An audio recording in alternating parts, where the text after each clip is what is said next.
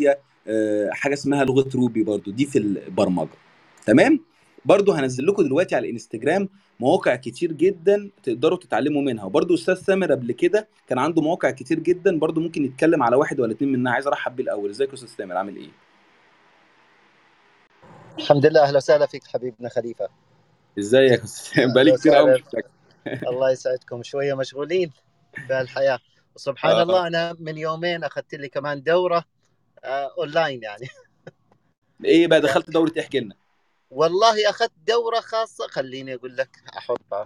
اللي هي خاصة بالصحافة أخذتها من فيسبوك نفس شركة فيسبوك مع رويترز Blueprint ولا إيه؟ دوره نعم. Blueprint آه، الدورة هذه اللي هو دورة تدريبية عبر الإنترنت آه، طبعا اللي هي الصحافة الرقمية. كيف إني أنا أتعامل عبر الصحافة الرقمية عبر الإنترنت؟ آه، أخذت هذه الدورة لو تشوفها أنا حطيتها بصورتي الشخصية. وأيضا قبل ثلاثة أسابيع أخذت دورة أخرى عن طريق آه، جوجل. نفس آه، شركة جوجل عاملين دورة في أساسيات التسويق الرقمي. وأخذت هذه الدورة أيضا ممكن أحط لك صورتها. آه، كل الدورات تعتبر مجانية يا إخوان. آه، ثواني خليني أغير صورتي. غيرت الصورة وتحدثوا الصفحة. حتشوفوا إني أنا حطيت حقت اساسيات التسويق الرقمي هذه أيضا من جوجل. الإنترنت في دورات كثير عظيمة. آه، الجميل إذا قدرت تأخذ دورات من نفس الشركات التواصل الاجتماعي اللي موجودة.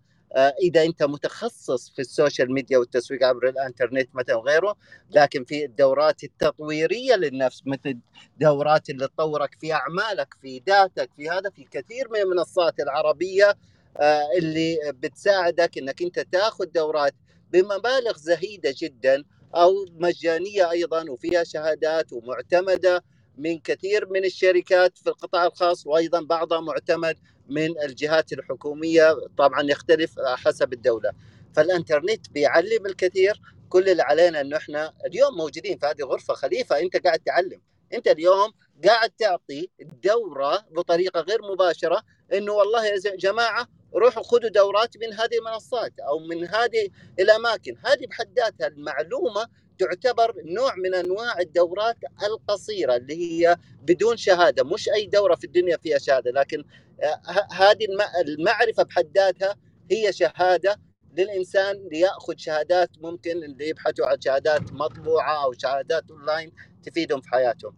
ف هذا هذا رأيي يعني. شوف سبحان الله خلال الأسبوعين الماضية مشغول لكن وأنا في البيت قدرت إني أطور من نفسي وأخذت شهادة من فيسبوك أخذت شهادة من رويترز أخذت شهادة من جوجل فالحمد لله آه، ضمن مساراتي لأني أنا مهتم بالتسويق الرقمي بشكل كبير ويهمني دائما أن أحضر هذه الدورات أو أو أو ورش العمل الأونلاين وأتعلم في كل مجالات سواء القيادة، التسويق، آه، الإدارة إلى آخره. آه، الباب ال- ال- التعليم عن بعد الآن أصبح عظيم جدا ومثل ما ذكرنا منصات عربية كثيرة. ما بطيل آه، يعني هذه اخذتها حبيبي. طب أنا عايز أسألك سؤال يعني شكرا لحضرتك يا أستاذ سامر طب أنا عايز أسألك سؤال إيه انت إمتى اقتنعت ان الدورات ال- الاونلاين مفيدة؟ اقتنعت شوف طالما اني أنا اطور قادر على اني أنا افهم واطور من مهاراتي ومعرفتي بتزيد فأنا مقتنع. إذا أنا ما في أي فائدة بتجيني وفي هدر للوقت ما حكون مقتنع.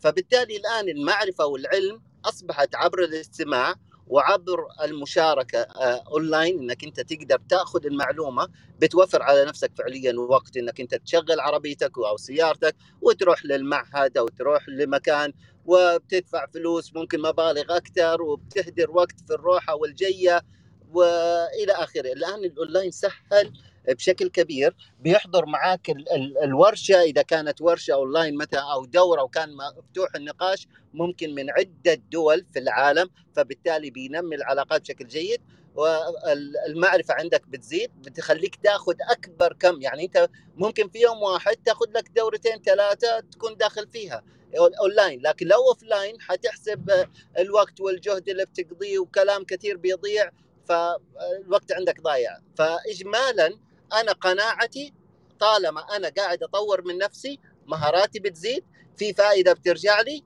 فأنا مقتنع بكل شيء اونلاين ومستمر. بالعكس الحمد لله. آه، أنا ماني بح... يعني إنسان ممكن يقول أنا ماني بحاجة أنا رجل أعمال أنا مارس هذه من الأخطاء الكبيرة جدا. خصوصا في مسار التقنية أو التعليم عبر الإنترنت عمر العلم ما يتوقف ابدا يحتاج كل ما يكون في مسار. تشتغل فيه أنا أشتغل في التسويق الرقمي. فالتطور الرقمي والتقني كبير جدا فبالتالي لابد إنك تجاري هذا الأمر. وكيف تجاري؟ إنك تأخذ دورات من الشركات العالمية وتأخذ دورات من الشركات اللي في بلدك أيضا. وهذا كل ما حتقدر عليه إلا إذا كان أونلاين. ما حتضطر إنك تسافر لأمريكا ما حتضطر إنك تسافر فرنسا تسافر اليابان. لا لا لا خلاص أنت ببيتك تاخذ دورات. اليوم أنت ببيتك قاعد تسمع أخونا خليفة والأخت برديس وكريم ومحددكم أخوكم تامر. فممكن بعربيتك أنت جالس تتعشى الآن آه، متمدد قبل النوم.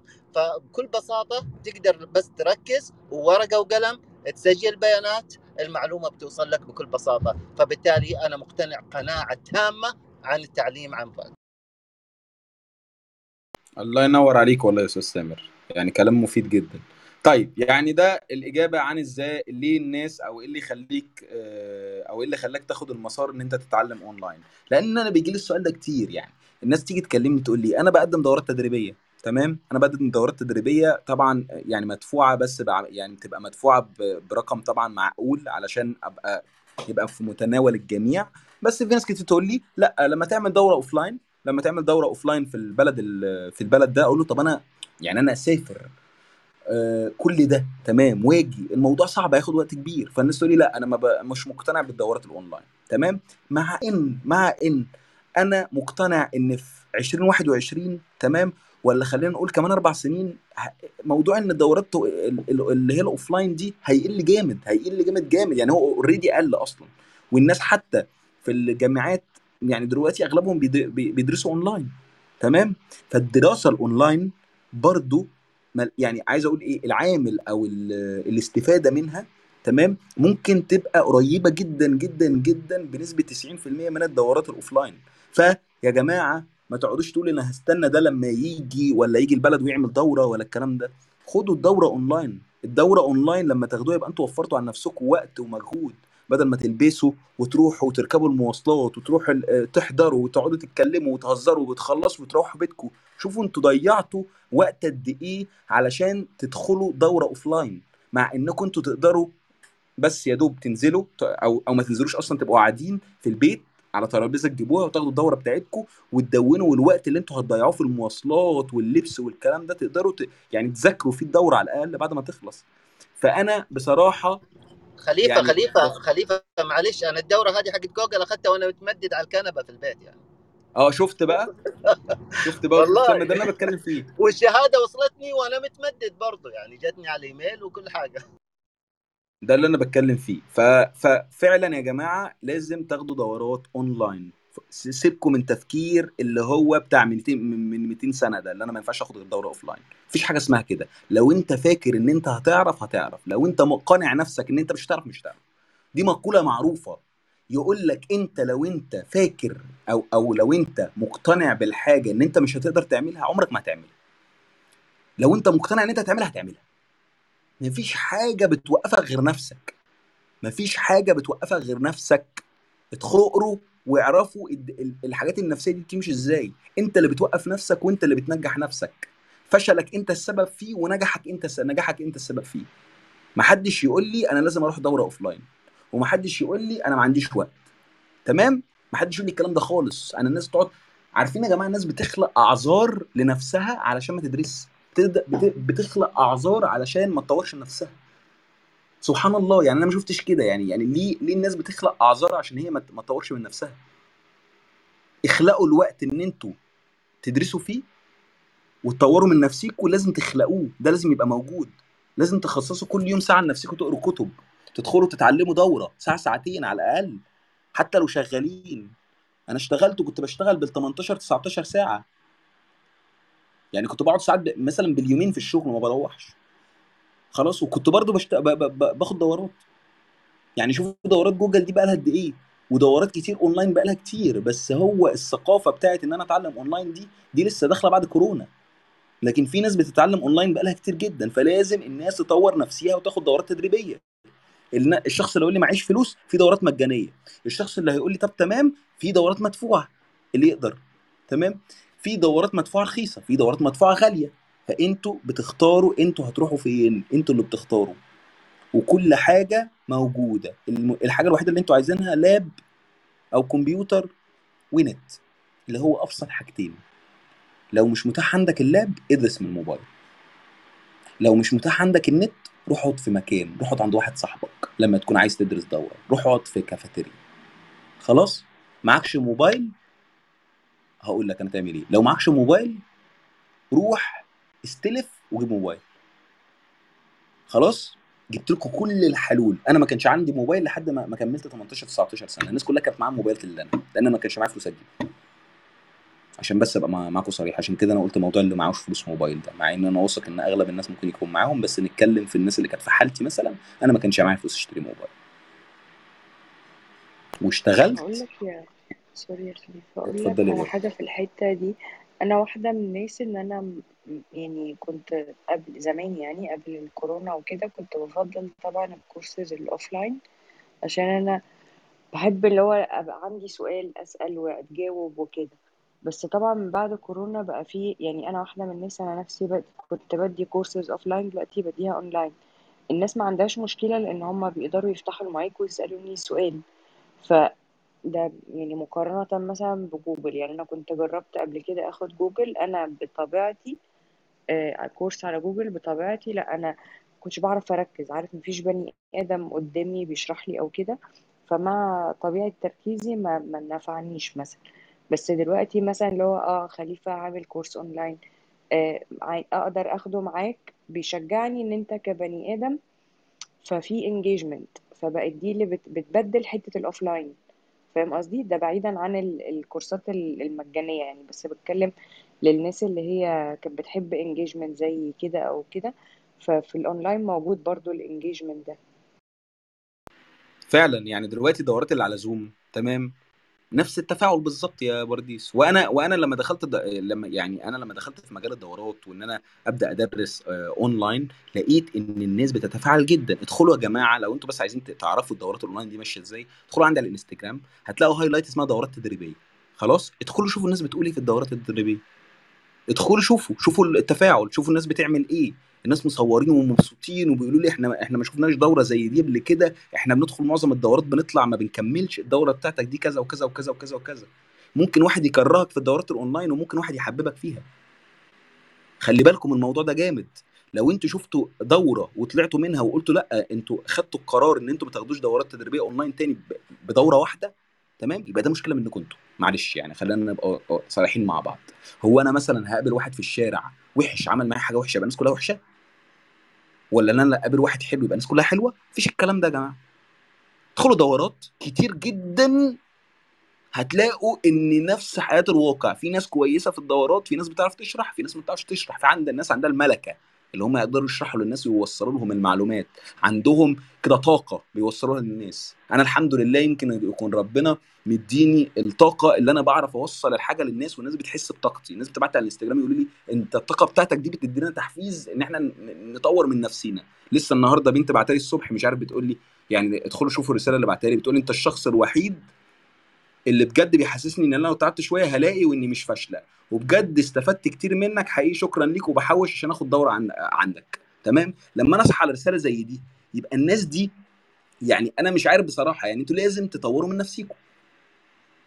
خلاص؟ وما تحكموش على دورة من حد. أبوس ايديكم محدش يحكم على دورة من شخص واحد. خلاص؟ طيب نكمل بقى يا جماعة. إيه الأماكن اللي أقدر اتعلم منها تاني؟ تمام؟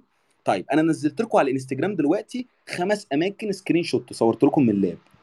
ادخلوا كده وهتلاقي كمان إن أنا حاطط لكم ارفعوا الشاشة لفوق علشان تقدروا إن أنتوا ترفعوا الشاشة لفوق وعلى طول تروحوا تتعلموا من غير ما تتعبوا نفسيكم. نزلت لكم آه ال website بتاع جوجل اللي بيدي دورات تدريبية. نزلت لكم Udemy Coursera أكاديمية حاسوب edX ورواق. خلاص؟ لسه هنزل لكم دلوقتي كمان Blueprint أنتوا عارفين إن الفيسبوك كم حد هنا عارف إن الفيسبوك ليه مكان بيدي كورسات. والله العظيم أنا متأكد إن معظم الناس في ال room ما تعرفش إن الفيسبوك عنده مكان بيدي كورسات اسمه Blueprint متأكد. أنا 90% لسه عارفة دلوقتي لما أستاذ سمر قال انت يا برديس ينفع كده يا برديس؟ ينفع كده يا برديس؟ ده أنت business woman قد الدنيا. ما بنتعلم أهو. طيب ماشي يا جماعة. الفيسبوك عنده منصة تعليمية اسمها Blueprint انت بتتعلم فيها ببلاش بس عشان تاخد الشهادة بتدفع فلوس. يعني انت بتتعلم ببلاش عايز الشهادة من فيسبوك اللي هي معتمده معتمدة بتدفع فلوس. بس في مشكلة يا جماعة. صعبة جدا. Blueprint فيسبوك Blueprint صعب جدا. وبي وبيطلب منك إن أنت تحط كاميرات في. حاجات كده كتير قوي كده. وتصور نفسك وأنت بتقعد. ما ينفعش في الامتحان تبص جنبيك ولو بصيت جنبيك هيحصل حاجات أكنك يعني هم بيمتحنوك أكنك موجود في لجنة. والله العظيم بالظبط. اللي هي فيسبوك بلو برنت اللي هو الأكاديمية بتاعت الفيسبوك اللي هي بتعلم. تمام؟ تقعد كاميرات تحط كاميرا هنا وكاميرا هنا ومش عارف بالموبايل تصور نفسك وانت قاعد إزاي. تمام؟ لو بصيت جنبك ولا بصيت وراك ما تقدرش أصلا حتى تطلع من الصفحة بتاعت الامتحان. لو طلعت من بره صفحه الامتحان تسقط. قمت من على الكمبيوتر تعمل حاجة لازم تقول له أنا رايح أعمل إيه؟ يعني رايح الحمام أنا رايح الحمام بالظبط كذا وجاي. تمام؟ الموضوع معقد شوية بس بتطلع ناس يعني يعني أنت لو أنت اخد شهادة من فيسبوك blueprint أنا أضمن إن أي حد آخد الشهادة من فيسبوك blueprint ده شخص qualified متأكد لأن الامتحان صعب جدا. أو مش صعب يعني أنت ما تعرفش تغش. أغلب الناس بيدخلوا الامتحان يغشوا يطلعوا بره الصفحة يغشوا ويرجعوا تاني. لكن فيسبوك blueprint مش هتعرفوا تطلعوا بره الصفحة لانكم أنتوا متصورين وبيطلبوا منكم تحطوا كاميرات. خلاص؟ ده فيسبوك blueprint تعالوا انزله لكم دلوقتي برضو على الإنستجرام عندي. أنا منزل كل الناس اللي داخلة ادخلوا على الإنستجرام عندي أنا منزل لكم الأماكن اللي إحنا اتكلمنا عليها إن أنتوا تقدروا تتعلموا فيها ببلاش وبفلوس من الإنترنت. دلوقتي فيسبوك blueprint خلاص؟ حالا هنزله لكم على الإنستجرام عندي. اسمه فيسبوك دوت خليفة لين ما يوصلوا عندك في حسابك في الانستغرام ويطلعوا عليه اسمح لي بس كده مداخلة بسيطة. اتفضل إي أتمنى طبعا تروح على الإنستغرام وتشوفوا الحساب عند خليفة لكن لابد إنه إحنا نعرف إنه في أنواع كثير جدا فيما يخص الدورات. في ناس هدفها تبغى بس تقول عندي كم عدد 100 دورة أخذت. وهي وهذه فئه من الناس اللي تبغى تعبي سيره ذاتيه وفي ناس يقولوا لا إحنا نبغى شهادة مجرد شهادة آه، دورة تعريفية. في دورات تعريفية في دورات آه، متقدمة وفي دورات فلا بد إنك أنت تعرف على أي أساس أنت حتدخل الدورة مين المدرب مين اللي بعرفك إيش خبراته. هذه الأمور اللي تخليك تقرر يعني في الأونلاين آه، آه، كيف الدورات اللي تتعامل معاها. ولا بد إنك أنت تمشي بكل المسارات الدورات البسيطة والمتوسطة والمتقدمة. الدورات اللي هدفها إنك تاخذ شهادة لأنها تستحق لما تقول أنا أخذت شهادة من هذه الجهة أو دورات إنه هدفها آه، شهادة ومعرفة أو دورات بدون شهادة لكن قيمتها المعرفية كبيرة. وهذه بعض الحاجات اللي ذكرها حبيبنا خليفة تو. فهذا للتوضيح للبعض لأنه ممكن آه، ممكن بعض الأخوان والأخوات تجيهم بعض الاستفهامات عن بعض الدو- الدورات اللي بيدخلوها اللي تكون مجانية أو شيء مبلغها بسيط أو مبلغها كبير فيحكم على اللي مبلغها كبير انها هي ذات القيمة. لا لابد إنك تنظر للمحتوى اللي راح يقدم ومين اللي بيدربك. هذه من النقاط المهمة. وأيضا اعتماد الله ينور عليك والله. والله الله ينور عليك. أنت أنت أصلا خليتني أفكر في حاجة. أنتوا على أساس إيه تختاروا مدرب؟ تعال نتكلم مع طارق في الموضوع ده. طارق أنت معانا؟ آه معاك يا خليفة. منورنا اولا. حبيبي حبيبي. ثانيا عايزين نسألك. الحد اللي هيروح ياخد دوره. يختار المدرب على أساس إيه؟ اتفضل. طيب هو آه، في جانبين. في جانب آه، الجانب طبعا اللي هو محتوى الدورة نفسها وجانب تاني اللي هو المدرب والجانب الأهم هو أنا أصلا عايز إيه. فالجانب الأولاني وده أعتقد كان الأستاذ سامر بيتكلم عليه أنا أصلا مستني إيه من الدورة دي؟ لأن أحيانا بكون أنا مثلا متوقع حاجة من الدورة دي وارد تكون الدورة دي آه، بتماتش أو هي مطابقة للي أنا محتاجه قد تكون أعلى فيها قيمة أعلى من اللي أنا من اللي أنا متوقعها وقد تكون أقل. فأنا الأول محتاج أبقى عارف أنا محتاج إيه من الدورة دي. يعني الدورة دي أنا محتاج أطلع منها بعرف مثلا باخد دورة digital marketing عايز أطلع منها بعرف أعمل digital marketing strategy مثلا. أقدر أكون قادر أعمل ده. باخد دورة public speaking عايز أطلع منها عندي مثلا presentation معين عايز أقدمه عايز أعرف أقدمه كويس. ففكرة إن أنا وأنا بختار برنامج الأول أنا واضح أنا إيه الهدف بتاعي من البرنامج ده أو إيه اللي منتظر إن أنا أقدر أحققه بعد البرنامج ده قد يكون تطوير معرفي قد يكون تط- تطوير مهاري. النقطة الثانية المدرب اللي بيدي ال course ده ومش بالضرورة على فكرة إن المدرب ده يكون عنده 20 سنة أو 30 سنة خبرة مش بالضرورة. تاني أنا محتاج إيه من الدورة. قد يكون أروح أحضر مع حد مثلا عنده 20 سنة experience بس هو مش هيقدم لي اللي أنا عايزه.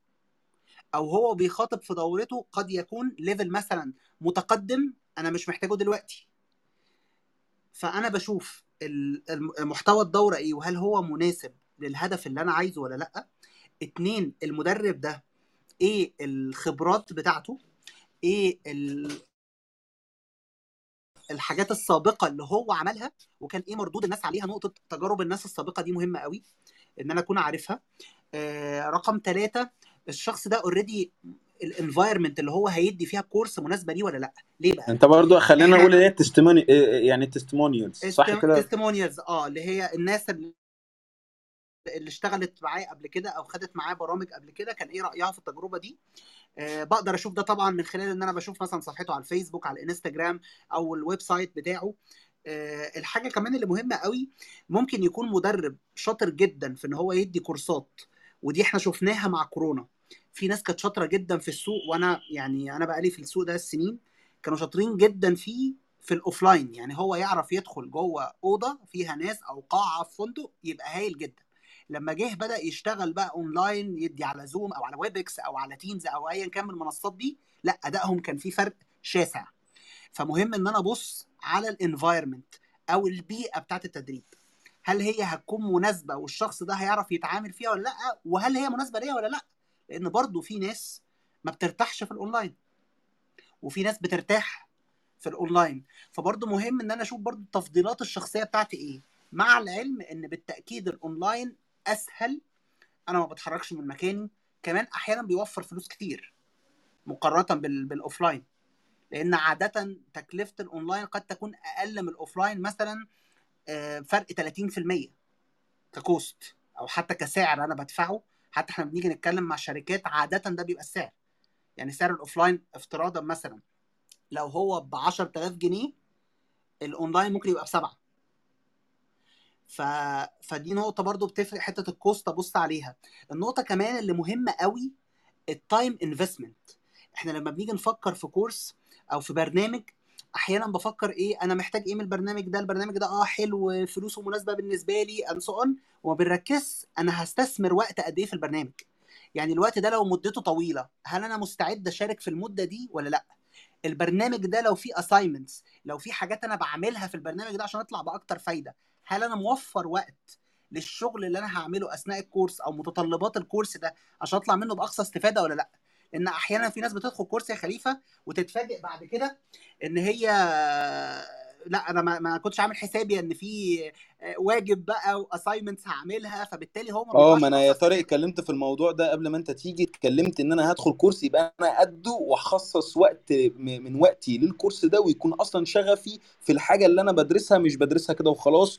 واكون أنا حاببها يعني على الأقل أو مجال آه، ما- بالظبط عشان كده لو لو أنت متذكر كنت دايما بقول للناس لو هو حد مهتم بمجال وهو لسه مش مقرر مليون في المية إن هو عايز المجال ده أو هو عايز يستكشف عشان كده بيفضل إن أنا أبدأ بحاجة تكون مجانية في المجال ده أستكشفه لقيت إن ده مناسب ليا أبدأ ممكن أفكر في إن أنا أستثمر فلوس. فاستثماري في الكورس مش بس استثمار مالي في استثمار وقت وفي استثمار مجهود. الوقت اللي أنا هقضيه في الكورس الوقت اللي أنا هقضيه في تحضير الحاجات للكورس المجهود اللي أنا هعمله أصلا أثناء الكورس وفي غير وقت الكورس. كمان ال- النقطة اللي بعد كده وهي ال- الجانب بقى اللي هو يخص ال أنا قلت كده جانب محتوى الكورس صح كده؟ وقلت جانب المدرب. صحيح. جانب بقى جانب كمان لو ده متاح ليا إن أنا أعرفه الناس اللي مشاركة معايا في ال program ده خصوصا لو ال program طويل. يعني في بعض البرامج اللي أحيانا ممكن تكون مدتها طويلة. لو أنا عندي فكرة إن يكون في آه، عارف مين الناس اللي مشاركة معايا في ال group دي برضو نقطة من الحاجات اللي بتفرق قوي في تجربتي أثناء ال course. وتاني بقول ده مش في الكورسز الصغيرة. في ال course لو في course حد داخل في حاجة طويلة عنده إتاحة لذلك يعمل ده. لو أنا بتكلم في مثلا باخد course online أحيانا في بقى منصات بتبقى عاملة مثلا آه، زي community أو الناس دي موجودة already مع بعض. فتتعرف على الناس دي دي واحدة برضو من الحاجات اللي بتفرق قوي في تجربتك واستفادتك إن أنت تبقى كمان بنيت علاقات من خلال ال course ده. وعاده دي بتبقى ناس بما إن أنا بقى متخصص في ال networking يعني فدي واحدة من الحاجات اللي ما تتفوتش في أي course.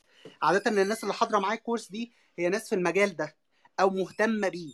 فالناس دي ممكن تبقى في بينا شراكات بعد كده ممكن يبقى في بينا business ممكن يبقى في بينا على الأقل فرص مشتركة إحنا مهتمين بيها يقدروا إن هم يقولوا لي عليها. فدول كده ثلاث نقط. محتوى أنا عايز إيه؟ المدرب هو مين؟ إيه ال profile بتاعه؟ الناس اللي هو اشتغل معاهم؟ ثلاثة مين الناس اللي هتشارك معايا في الرحلة دي؟ جميل جدا. ميرسي جدا ليك يا طارق. وبرضه حابب أرحب بعبد الرحمن إزيك يا عبد الرحمن مش عارف سامعني ولا لأ؟ طيب. ممكن يكون مش سامعك آه. بس طيب. يعني ال ال ده مهم قوي يا يا خليفة بصراحة موضوع الإنترنت ده. أنا أنا شخصيا بدأت في ال online learning من 2013 فهو فعلا من الحاجات اللي بتفرق في شخصية البني آدم وال skills بتاعته بدرجة رهيبة قوي. فحتى لو في حد يعني شايف إن هو مش مرتاح فيه أو مش حابه معلش يحاول يحاول يجربه أو تحاول تجربه. إحنا في الأول أي حاجة جديدة علينا قد يكون في سايكولوجيكال كده أو نفسيا بنرفضها في البداية. ولكن جربوها لأن فعلا يعني ممكن الموضوع يفرق قوي قوي قوي مع ناس كتير. خصوصا الناس اللي ما عندهاش وقت آه، أو بتتحرك كتير أو معظم اليوم في عربيتها الناس بقى اللي بتشتغل مثلا في المبيعات أو ما إلى ذلك. آه، أنا وقت ما كنت اشتغل في المبيعات كنت معظم الوقت بره البيت. كنت خلاص أنا كنت يوديمي ده أنا مثلا أنا شارك كورسات مثلا على يوديمي يا خليفة ما لا يقل عن 100000 جنيه. آه ما أنا ما هو ده يا طارق إن واحد بينفست في نفسه. يعني ما معلش يا طارق معلش. خلينا برضو نتكلم في النقطة دي عشان النقطة دي بت- بتغيظني قوي يا طارق. تمام؟ فخلينا نتك على النقطة دي قوي تمام؟ الناس اللي بتقول الكورس غالي ده نقول لهم يا طارق؟ اللي هم معاهم فلوس وبيقولوا الكورس غالي ده تر- ترد عليهم تقول لهم إيه؟ بص آم، هو عموما طبعا يعني كل حد حقه طبعا إن هو يشوف حاجة يعني يقيمها بالشكل اللي هو شايفه. ولكن إحنا في حياتنا كلنا آه، بن بنسافر بنتفسح بنعمل حاجات الناس اللي عندها القدرة. طبعا أنا بتكلم في حالة الشخص اللي عنده القدرة المادية. الشخص اللي ما عندوش قدرة مادية ده موضوع ده موضوع تاني خالص ومش ده اللي إحنا بنتكلم فيه. إحنا هنتكلم على ال self development آه آه آه. إحنا بنتكلم على الاستثمار في النفس آه أنا شايف إن دي واحدة يعني أنا حتى كتبت الكلام ده أعتقد في 2017 أو 2018 إن ده أهم استثمار أنت تعمله في حياتك استثمارك في نفسك وفي علاقاتك. ده من الاستثمارات اللي بتفرق يعني بشكل شاسع فعلا في حياة أي بني آدم. آه، ولو الشخص مقتدر وهو already حاطط مثلا فلوس معينة بيسافر بيها ساحل بي بيعمل بيها حاجة بيخرج فيها مع ناس أصحابه بكافيه أعتقد إن هو محتاج آه، يفكر إن هو يحط budget لنفسه. لو الشخص ده عايز ينجح ويتميز في مجال مش ينجح وبس يكون متميز في مجال لازم يكون في budget هو حاططها لتطوير نفسه. ال budget دي مش budget مادية فقط هي budget تاني استثمار وقت ومجهود مش فلوس بس حاطط وقت لنفسه أنا بطور فيه نفسي. أنا شخصيا عامل كده خليفه يعني عندي budget كل شهر دي بتروح في self development ال budget دي أول ما بدأت ما كانتش عندي أصلا. أنا أول ما بدأت ما كانش عندي budget ما كانش معايا فلوس إن أنا أستثمر في ده. ما هو أنا عايز بقى بستخدم تتكلم على إيه؟ على نقطة الناس اللي بتبخل إن هي تستثمر تستثمر في نفسها وتروح بيعملوا الفلوس دي يروحوا بيها الساحل يشتري بيها هدوم. وهم مش فاهمين إن لازم لازم يكون في جزء من فلوسي كبير على استثماري في نفسي. عشان استثماري في نفسي هو ده أساس نجاحي. شوف خلي... مروح. خليفه خليفة. أستاذ طارق أول شيء أهلا وسهلا فيكم جميعا اتفضل يا حبيبي اتفضل اي هو شوف دائما مشكلة الناس في آه، إنه آه، غالي أو رخيص بالنسبة للدورات عدم نظرته نظرتهم للعنوان فقط. أو جزء من المحتوى الخارجي للدورة أو مدتها فيحكم على طول يقول لك غالي أو رخيص. بدون النظر على خبرة المدرب ومعرفته على المادة المقدمة وإذا في شهادات على اعتمادات اللي موجودة من الشهادات. هذه كلها بتعطي قيمة مضافة كبيرة جدا. لما يجيك واحد له يعني ما عنده أي معرفة في المجال ولا اسم معروف ولا قدم ولا في ناس أعطته ولا بي يعني هذا هذا مش مستحيل يخلي سعره 10000 بينما واحد عنده شهادات وفيها وشهادته أو الدورة فيها اعتمادات عالية جدا ومعتمدة من عدة جهات والمحتوى قيم وبيعطيك حقيبة تدريبية واضحة والأمور واضحة هنا القيمة أكثر. وطبعا يعتمد أيضا من إنسان إلى آخر مثل ما ذكرنا في البدايات وذكر أخوي طارق وذكر أخوي طارق أهداف كل شخص من الدورة. هل هدفه إنه هو آه، فقط إنه ياخذ معرفة أو لا؟ أنت ممكن تاخذ عفوا جانا اتصال ممكن آه. عفوا ممكن تاخذ عند واحد دورة ضعيفة جدا. أو عفوا شخص غير معروف. لكن عنده خ- النو هاو عنده الخبرة والمعرفة زي إحنا في التجار. نقول روح اتعلم من شخص كبير في السن عمره ما مارس لا ناس بتجيني اتصالات واحد مصر عمره ما مارس العمل الحر أو عفوا شخص تاجر لا يقرأ ولا يكتب لكن عنده خبرة سنوات حيعلمك إياه ويعطيك إياه. يختصر عليك سنوات وراح يخليك مبدع في مجالك ويعلمك من فين تشتري جملة من كيف تبيع وكذا. نفس الشيء في في التعليم الأونلاين أو غيره أو الخبرات للمدربين. فلازم ننظر للأشخاص نعرف هل طارق هل برديس هل خليفة عندهم الخبرة في المجال اللي بيقدموه إيش خبرتهم؟ هل هذا منعكس بشكل جيد؟ هل في ناس بيذكروا والله إنه عندهم معرفة واضحة في إشادات من الآخرين واضحين؟ هل الدورات هي اللي بتقدم بسعر غالي فيها شهادات ولا منخفض بدون شهادات؟ هنا كل كل شيء شيء له قيمة مختلفة. أنا مع رجال اتصال فلا بد أن أرد لكن هذه مداخلتي. شكرا جدا ليك يا أستاذ سامر. و... و... والتاني بقول ال... يعني في الآخر الاستثمار اللي الواحد بيستثمره في نفسه هي واحدة من أهم الاستثمارات بس مهم إن الواحد يكون واعي برضه هو بيستثمر في إيه. مش فكرة وأعتقد إن أستاذ سامر تطرق لده من من من حبة بسيطة. مش فكرة إن أنا آخد كورسات وخلاص لأن برضو ده حصل خصوصا في وقت الكورونا. مع الوقت الكتير اللي بقى فاضي عند الناس في ناس خدت كمية كورسات كبيرة قوي وده حلو. ولكن هي مش الفكرة إن أنا أجري وراها وخلاص هو الفكرة إن أنا باخد الكورس ده عشان هو هيفيدني في حاجة معينة بتج- بتجمع مع بعض فأنا كأني برسم رحلة لنفسي وكمان محتاج أدي لنفسي مساحة إن أنا أطبق الحاجات اللي باخدها. ما أنا لو خدت course بس واتعلمت course آه هستفيد من الجانب المعرفي أنا هعرف المعلومة لكن أنا لو ما اديتش لنفسي مساحة إن أنا أطبقها أنا خدت course networking فهمت. بس أنا ما رحتش طبقت ما رحتش بدأت أتكلم مع الناس ما رحتش بدأت أفتح علاقات. خدت course digital marketing وبعد كده ما اشتغلتش بده. يبقى أنا الاستفادة اللي خدتها وقفت عند الجانب المعرفي ما طلعتش للجانب المهاري. فبرضو أدي لنفسي وقت ما بين الكورسات ما اخدهمش كلهم دب دب دب دب دب ورا بعض فما أصلا أطبق وأستفيد منها. مايك جميل جدا جميل جدا. شكرا جدا ليك يا طارق شكرا ليك يا أستاذ سامر طيب آه أنا عايز برضو أكلمكم يا جماعة في نقطة مهمة جدا جدا جدا والنقطة دي لازم تاخدوا بالكم منها وتحطوها حلقة في ودانكم كده وتفضلوا فاكرينها طول عمركم. تمام؟ لما أنتوا توص... توصلوا إن أنتوا تاخدوا كورسات أو أنتوا في مجال خدتوا فيه كورسات كتير وظهرت قدامكم course ات تانية ممكن من أشخاص تانية ال course ات دي ممكن الاشخاص التانية دي يقولوا فيها حاجة واحدة أو حاجتين ممكن. الحاجتين أو الحاجة واحدة يفرقوا معاكوا يعني خلينا نقول 100% في ال business بتاعك. ممكن كلمة تتقال في ال course تطور منك أو تعمل حاجة كده تخليك تفكر في حاجة الحاجة دي كنت عمرك ما فكرت فيها.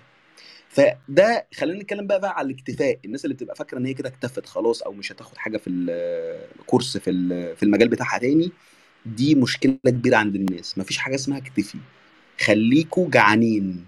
الجوع في حاجة اسمها الجوع. جوع التطوير من النفس. الجعان ده اللي بينجح. اللي بيشبع ده مستحيل ينجح. زي كده اللي يعمل اللي يعمل business ودخل طلع منه فلوس ويروح قافل الشركة. أنا طلعت هو خلاص. التعلم يا خليفة بي بي بي بيتقسم لثلاث حاجات. ال learning أو التعلم بيتقسم لثلاث حاجات. جزء اللي هو ال learning الطبيعي إن أنا بتعلم حاجة. جزء إن أنا بعمل unlearning يعني أنا كنت بعمل حاجة بطريقة معينة أو فاهمها بشكل ما ب ب ب يعني كأني بنساها أو بشطبها وأبدأ اتعلم أتعلمها من جديد. وجزء تاني اسمه relearning صوتك قطع يا طارق. هو كان طارق يا خليفة بيتكلم على حاجة مشهورة كده في ال learning هي بتقول إن ال learning هو له ثلاث مراحل ال learning وال unlearning وال relearning إن أنا أتعلم يا بالظبط وأنساها وأرجع أتعلمها تاني. بالظبط بالظبط. فم- فمرحله ال relearning إن حاجة أنا already عارفها بيحصل confirmation عليها. يعني أنا حتى في طريقة كده أنا بعملها في أي training بتاعي وأنا اللي يعني قلتها بناء على الموديل ده إن أنا أثناء ال training إحنا بنعمل ثلاث حاجات مع بعض. يا إما أنا ب clarify حاجة بوضح حاجة وهنا بطلب من الناس ده دورهم إنه في الحالة دي المتعلم إن هو ال learning يتعلمها. حاجة تانية ب challenge بتحدى فكرة معينة أو طريقة معينة عند الناس وهنا ساعتها بيكون المتعلم دوره إن هو يعمل unlearning للطريقة بتاعته. يعني كأنه كده بي- بيشيلها بيسطب ال system من الأول ويبدأها بشكل تاني. ولو حاجة already هو عارفها أو مارسها قبل كده بيبدأ يعمل re-learning يعني بيعيد تعلمها فإن أنا ب confirm على حاجة أو بأكد على حاجة موجودة عنده. فعشان كده يا خليفة اللي أنت قلته في كلامك مهم قوي إن إحنا كلنا كلنا وأنا أول حد نكون عندنا فكرة ال- اللي هو عقلية الطالب. أنا عايز أتعلم عايز أكون جعان زي ما أنت بتقول. حتى لو أنا خبير في المجال دايما في مساحة إن أنا أطور من نفسي أو أتعلم حاجة جديدة أو أعيد تعلم حاجة أو حاجة كنت بعملها بشكل أعملها بشكل آخر. والمايك معاك خصوصا يا ترى إن ال- الدنيا بتتغير. يعني كل بتت- بتتطور بطريقة مختلفة. كسكولز في إدارة أي حاجة بن- بنعملها في الحياة بقى كلها. صحيح صحيح. 100% صح يا جماعة. طيب الناس في كذا حد دخل سألني آه، بيقولوا لي أنت نزلت المواقع اللي اتكلمنا فيها إن أنت تقدر تتعلم منها آه، أو تدخل فيها دورات تدريبية وت- وتدخل فيها courseات. أنا نزلتها لكم على الإنستجرام. يعني سارة خليل بتقول لي هو أنت نزلتها على الإنستجرام بس أنا مش شايفاها في ال story. هو أنا نزلتها على ال story يا سارة فأنا مش عارف بقى يا سارة. يعني المفروض انت تدخلي على ال story عندي على الانستجرام تعملي refresh كده للصفحة وبعد كده هتلاقي ال story ظهرت لك. تمام؟ اعملي بس refresh على ال profile أي حد يا جماعة ال story مش باينة له يعمل refresh مرة كده هيلاقي إن ال story باينت بس لازم تعملوا refresh مرة الانستجرام ساعات بيهنك كده بيعمل حاجة غريبة بصراحة. آه نزلت لكم أنا آه آه ال- الأكاديمية بتاعت جوجل نزلت لكم الأكاديمية بتاعت فيسبوك نزلت لكم يوديمي نزلت كورسيرا نزلت academy آه، أكاديمية حاسوب اللي هي اسمها academy حاسوب ال link بتاعها. في اللي هي edx.org برضو ادخلوا عليها في كورسات كتير. وكمان آه، في آه، يعني برضو مكان اسمه رواق تمام؟ ده تقدروا برضو تتعلموا فيه courses online ودورات تدريبية. خلاص؟ كل دول تمام بس في حاجة لازم تبقوا عارفينها برضو إن أنتوا زي ما بنقول زي ما طارق قال وزي ما إحنا اتكلمنا قبل ما تدخلوا دورة اتأكدوا 100% إن أنتوا هتدوا وقت للدورة دي إن أنتوا هتكملوها للآخر علشان تستفادوا استفادة كلية ما تضيعوش وقتكم وخلاص. خلاص؟ طيب دلوقتي نفتح بقى الأسئلة ونفتح بقى الاستفسارات. أول ثلاثة يرفعوا إيديهم اطلعهم يلا فتحت ال raise hand واحد اتنين تلاتة. وخليفة عقبال ما الناس تطلع برضو أنا جالي كذا حد سألني على ال workshops بتاعتك فعايزينك برضو تقول الحاجات كده مواعيدها تفاصيلها للناس اللي بيسألوا. آه الدورات التدريبية بتاعتي؟ آه. طيب بصوا يا جماعة أنا بدي كذا دورة تدريبية في دورات الإعلانات في آه، دورة تأسيس المتجر الإلكتروني أو الموقع الإلكتروني وفي دورة صناعة المحتوى تمام؟ دورة صناعة المحتوى دي هتبدأ كمان أربع أيام خلاص؟ الدورة دي هنتكلم فيها عن الربح من صناعة المحتوى الشغف إزاي أختار المحتوى بتاعي إزاي أعمل بحث عن المحتوى إزاي أحدد السوق إزاي كمان أعمل المونتاج للمحتوى بتاعي وإزاي أعمل الإعلانات على الإنستجرام للمحتوى بتاعي وإزاي أعمل استراتيجية المحتوى. كل ده في الدورة. تمام؟ وأنا الوحيد في العالم أنا متأكد 100% 100% مش اللي أنا مثلا 99 اللي بيدي في دورة صناعة محتوى مونتاج وإعلانات. مستحيل حد يدي مونتاج وإعلانات. أنا بتكلم عن المونتاج من الموبايل. يعني الدورة دي كلها بشجع الناس إن أنتوا تعملوا كل حاجة من الموبايل. واللي معهوش كاميرا يقدر يعمل من الموبايل. وبديكوا في الدورة مونتاج وإعلانات إنستجرام علشان ما تضطروش إن أنتوا تروحوا تاخدوا دورة مونتاج على الموبايل أو تاخدوا دورة مونتاج على الكمبيوتر أو تروحوا تاخدوا دورة الإعلانات بتاعت الإنستجرام. فكل ده موجود في الدورة التدريبية. تمام؟ والدورة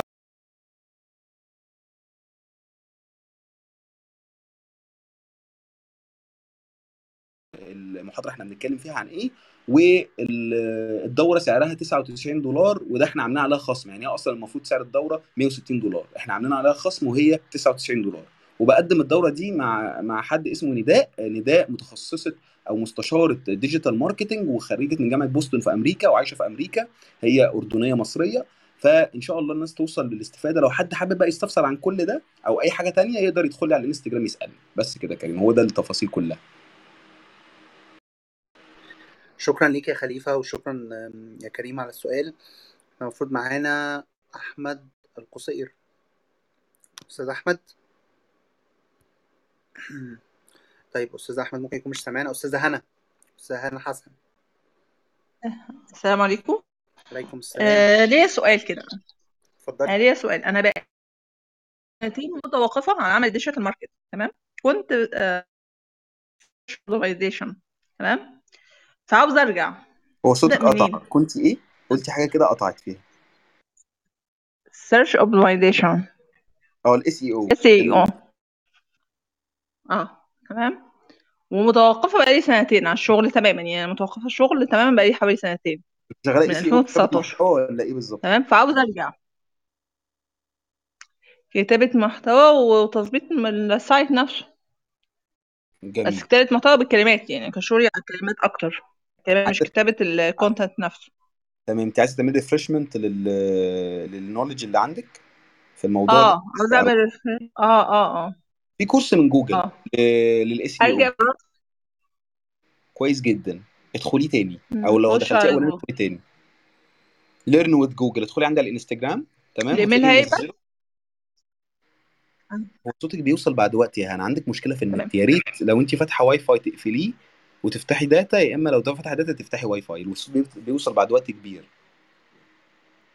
أنا فاتحه الاثنين والله. أنا فاتحه الاثنين سامعني كده؟ يمكن أنا بعيد عن الواي فاي. تمام. يعني أبدأ أ... هي جوجل بس مش هتقبل نفس الإيميل ولا مش هتقبل نفس الإيميل؟ يعني أنا دخلت جوجل. لا ما أعرفش هو الإيميل هتعملي الإيميل بال learn with Google اللي أنا منزلها على الإنستجرام عندي. هتعملي آه. إيميل لو أنت ما عندكيش إيميل. عادي بتعملي إيميل. مالهاش علاقة بتعملي إيميل بالجوجل عندي يعني هي عندي ايميل أكاديمية. أنا كنت عاملة خليفة اسمعني بس حضرتك. أنا كنت انت عامله صوتك بيوصل بعد وقت الدوره على فعلا فكرة بس عشان ما كده أنا بتكلم كملتهاش. وأنت بتتكلمي في نفس الوقت.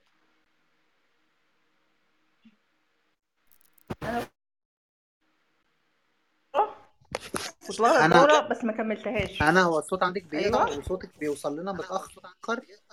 ف- فبيبان إن ممكن يكون مثلا آه، يعني خليفة هو بيتكلم بيقطعك. تمام okay. طيب اتفضلي كملي.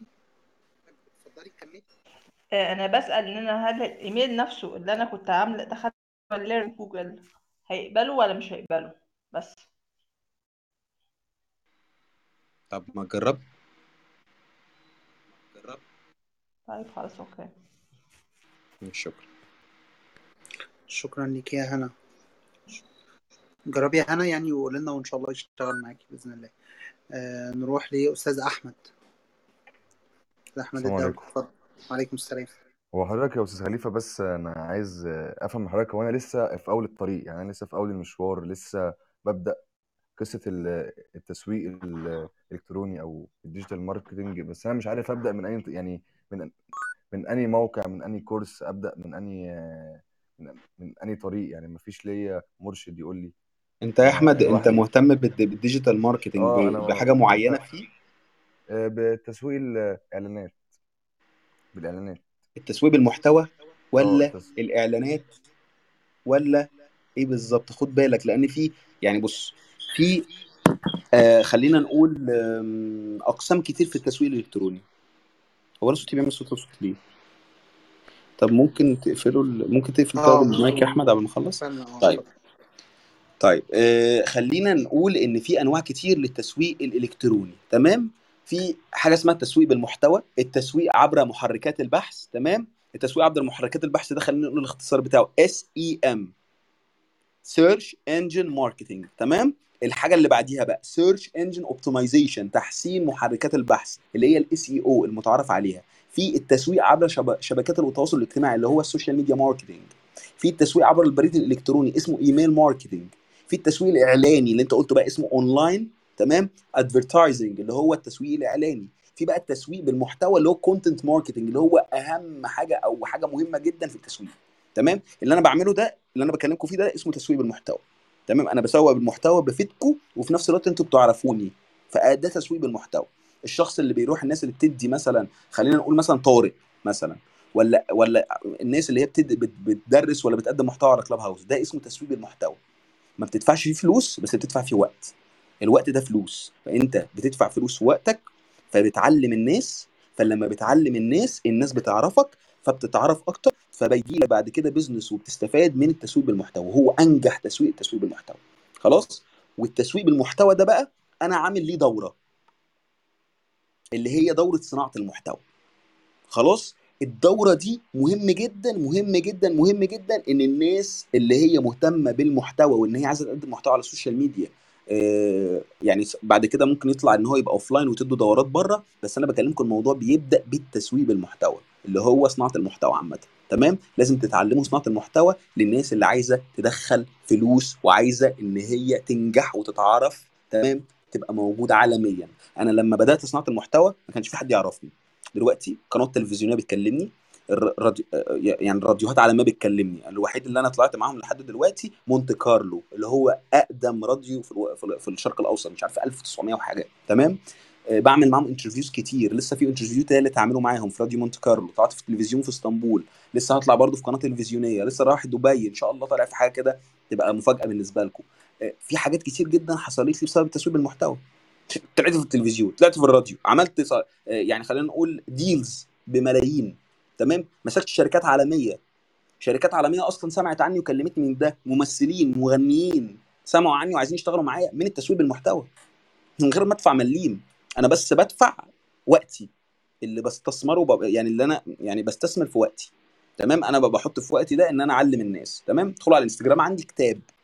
الإنستجرام عندي كتاب. يعني منزل لكم مثلا post carousel اسمه آه تعلم ال social media في 21 يوم. أنتوا متخيلين إن أنا منزل لكم في منشور واحد لسه تعلم ال social media في 21 يوم؟ يعني بقول لكم الأول إزاي تتقن ال social media ممارسة وإتقان ومعرفة. وبعد كده مصادر ووسائل آه، يعني الم- المصادر اللي انت تقدر آه، تجيب منها أو تقدر آه، يعني تشتغل على نفسك منها تمام؟ اللي هي بقى المصادر المدونات الصوتية ال podcasting ولا الكتب ولا القنوات اللي على اليوتيوب اللي ممكن تتابعوها وكاتب لكم اسم القنوات اللي ممكن تتابعوها وتفيدكم في ال social media. اكتساب الخبرة اتكلمت عنها. اختيار السوق والأدوات اللي تقدروا تستخدموها اللي هي تساعدك في صناعة الم... في, في ال social media وكمان تحليل النتائج. مقسم لكم زي كتابك إنكم تقروا كتاب عن ال social media. إزاي تتعلموا ال social media في 21 يوم؟ منزل لكم على الإنستجرام عندي. تمام؟ فما حدش يقول لي أنا ما أقدرش وما أعرفش. أنا بنزل لكم كل حاجة على الإنستجرام. زي ما قلت لكم كتاب ادخلوا على الإنستجرام عندي. فيديوهات صور carousel كل حاجة تتخيلها موجودة على الإنستجرام عندي. خلاص؟ فادخلوا اتعلموا. ده اللي أنا أقدر أقوله لكم. تسويق المحتوى مهم. عايزين تشوفوا الدورات التدريبية اللي أنا قدمتها قبل كده ادخلوا على ال highlight فوق ال highlight دي اللي هي الدوائر خلاص اللي هي موجودة في ال profile بتاعي. هتلاقي دايرة اسمها دورات تدريبية. ادخلوا شوفوا الناس قالت إيه رأيها في الدورات التدريبية اللي أنا بديها. أو استفادوا إيه من دوره صناعة المحتوى. مش لازم تسجلوا معايا ممكن تسجلوا مع حد تاني. هلا يا أحبابي هلا يا أحبابي هلا هلا يا جماعة يا جماعة. طيب آه نكمل. الأستاذ. كامل أحمد أحمد لسه ما خلصت أصلا.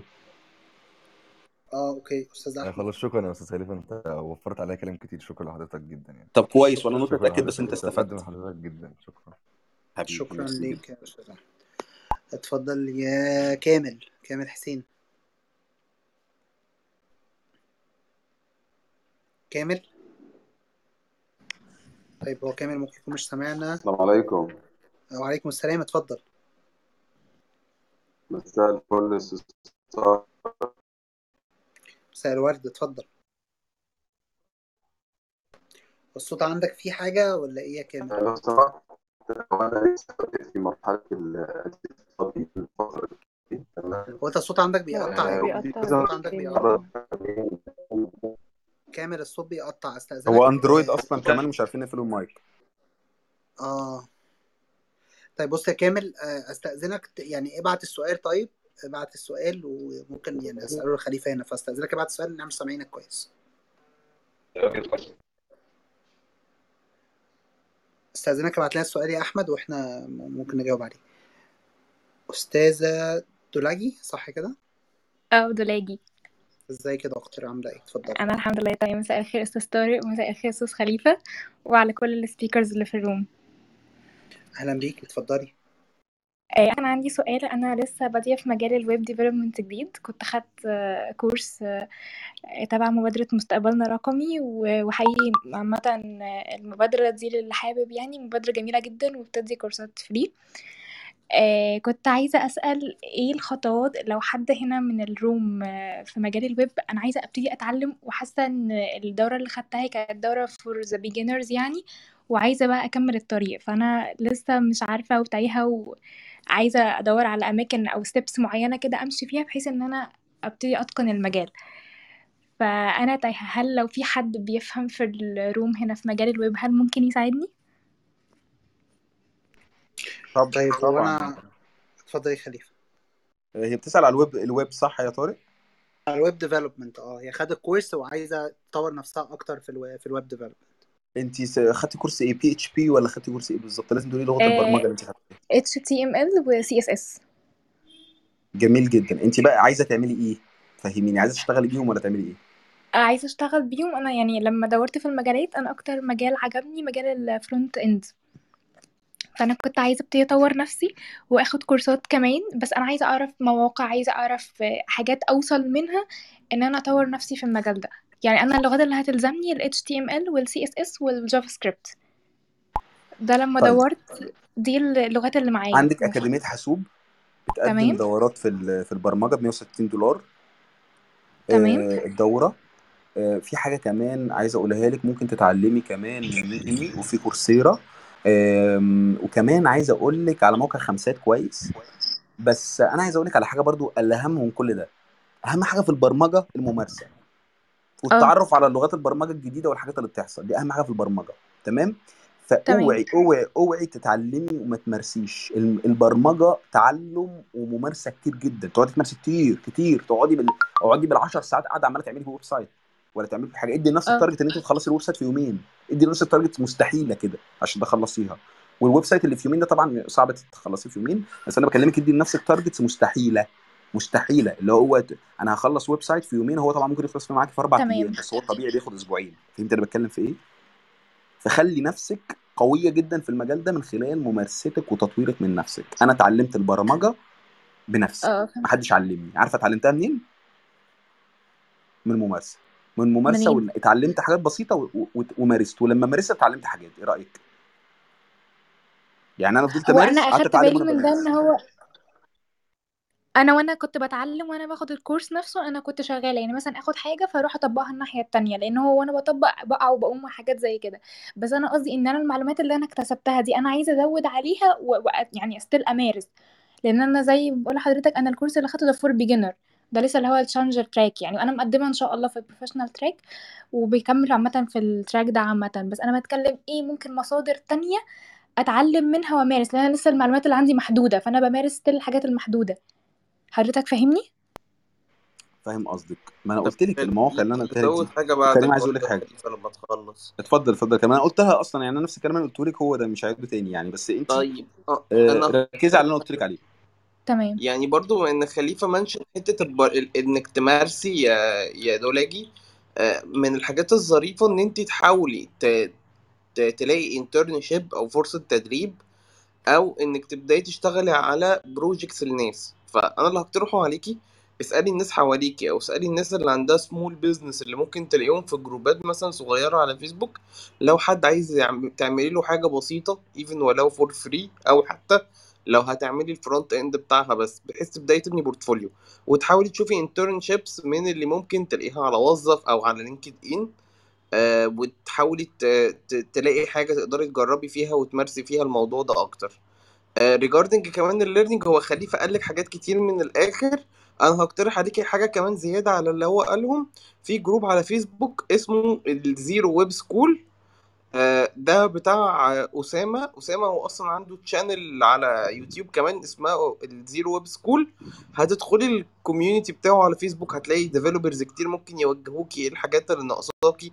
آه، ممكن لو تعبتي شوية جوه ال group وبقيتي active تقدري توصلي بحد يديكي internship أو يبقى mentor ليكي يوجهك برضه في إيه الحاجات اللي ممكن تبقى ناقصاكي technical ف try to join ال group ده والجروبات اللي شبهه؟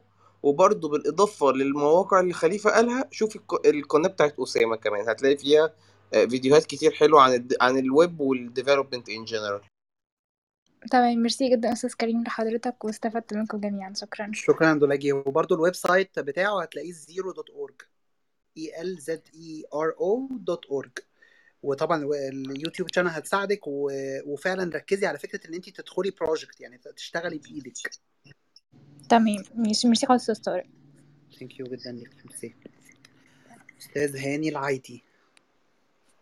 مساء النور عليكم. مساء الورد. آه، مساء النور يا خليفة مساء النور يا طارق. أنا بحييكوا على ال room الجميلة ديت. آه، وفعلا أنا بستفيد من كل كلمة بتقولوها. أنا الأول آه، تخصصي في ال real estate أنا business owner عندي real estate company إحنا بنعمل marketing وبناخد مشروعات هي فين طيب بعد إذنك يا أستاذ هاني؟ ممكن تفسر لنا برضه عشان أنا برضه شغال في العقارات. okay في القاهرة الجديدة. إحنا في القاهرة الجديدة في مدينة نصر آه، بس mainly القاهرة الجديدة آه، بنسوق لكل ال projects بتاعت آه، اللي موجودة في القاهرة الجديدة وفي العاصمة الإدارية. آه، مختصين في حتة صغيرة بناخد مشروعات exclusive mainly بتبقى commercial و administrative بيبقى عندنا محافظ عقارية لبعض الأشخاص آه، بنديرها لهم. عندنا جزء برضو بتاع التشطيبات والديكورات والإدارة ال- يعني الأصول العقارية من A to Z. فطبعا ال digital marketing هو هو ال هو ال هو ال يعني ال- القناة الرئيسية في الشغل بتاعي. إيه، أنت عارف آه، خليفة إحنا يعني مكاتبنا مقفولة فبنعتمد على ال client إن هو يكلمنا بالتليفون. فأنا في ال digital marketing مثلا من 2008 و2007 قبل ما أدرس يعني إيه Google Ads فكنت يعني قاعد بفكر وإزاي تعمل آه، اسمك يبقى آه، على ال search engine في في الجوجل العالي. فلازم تعمل ads كتير على ال platforms المختلفه يعني كنت شغال من قبل ما ينزل اوليكس وكان دوبيزل وحاجات قديمة جدا. وشايف أنا إزاي الدنيا بتتطور على ال platform وإزاي في applications دلوقتي بقت مختصة آه، في ال real estate ف آه، أنا في دي حاجة. الحاجة التانية أنا بؤمن طبعا مش مش يعني one man show دي أنا ضد فكرة one man show بس بحاول آخد كورسات في ال digital marketing آه، عشان أفهم آه، إزاي الدنيا بتمشي حواليا وإزاي أقدر حتى لما أدي task لحد إزاي آخد good result من الموضوع. فكان يهمني أنت يعني قلت حتة خطيرة جدا دلوقتي بتاع صناعة المحتوى لأن أنا شاهد على حاجة النهارده حتى في التسويق العقاري عندنا لما بنوصل لقصة صناعة المحتوى هي لسه بادئة جديد بيحصل results غير عادية. يعني في projects و projects والله ساعات بتبقى أحسن من results بتاعت ال ad إيه رأيك بقى؟ بالظبط بالظبط. يعني أنا هقول لحضرتك بدل ما حضرتك في ال real estate يعني القصة بتاعت 190 مع شركة آه، صديق لينا عمل آه، عمل ads كده بصناعة محتوى بشرح وعامل compare ما بين CFC وما بين 190 وهو كان واخد جزء كده exclusive من من المشروع كله اتباع. يعني أخد 50 قال لهم أنا عاوز 50 متر وأنا هعمل حاجة معينة. هو عملها فعلا. فالبيلدنج اللي أخد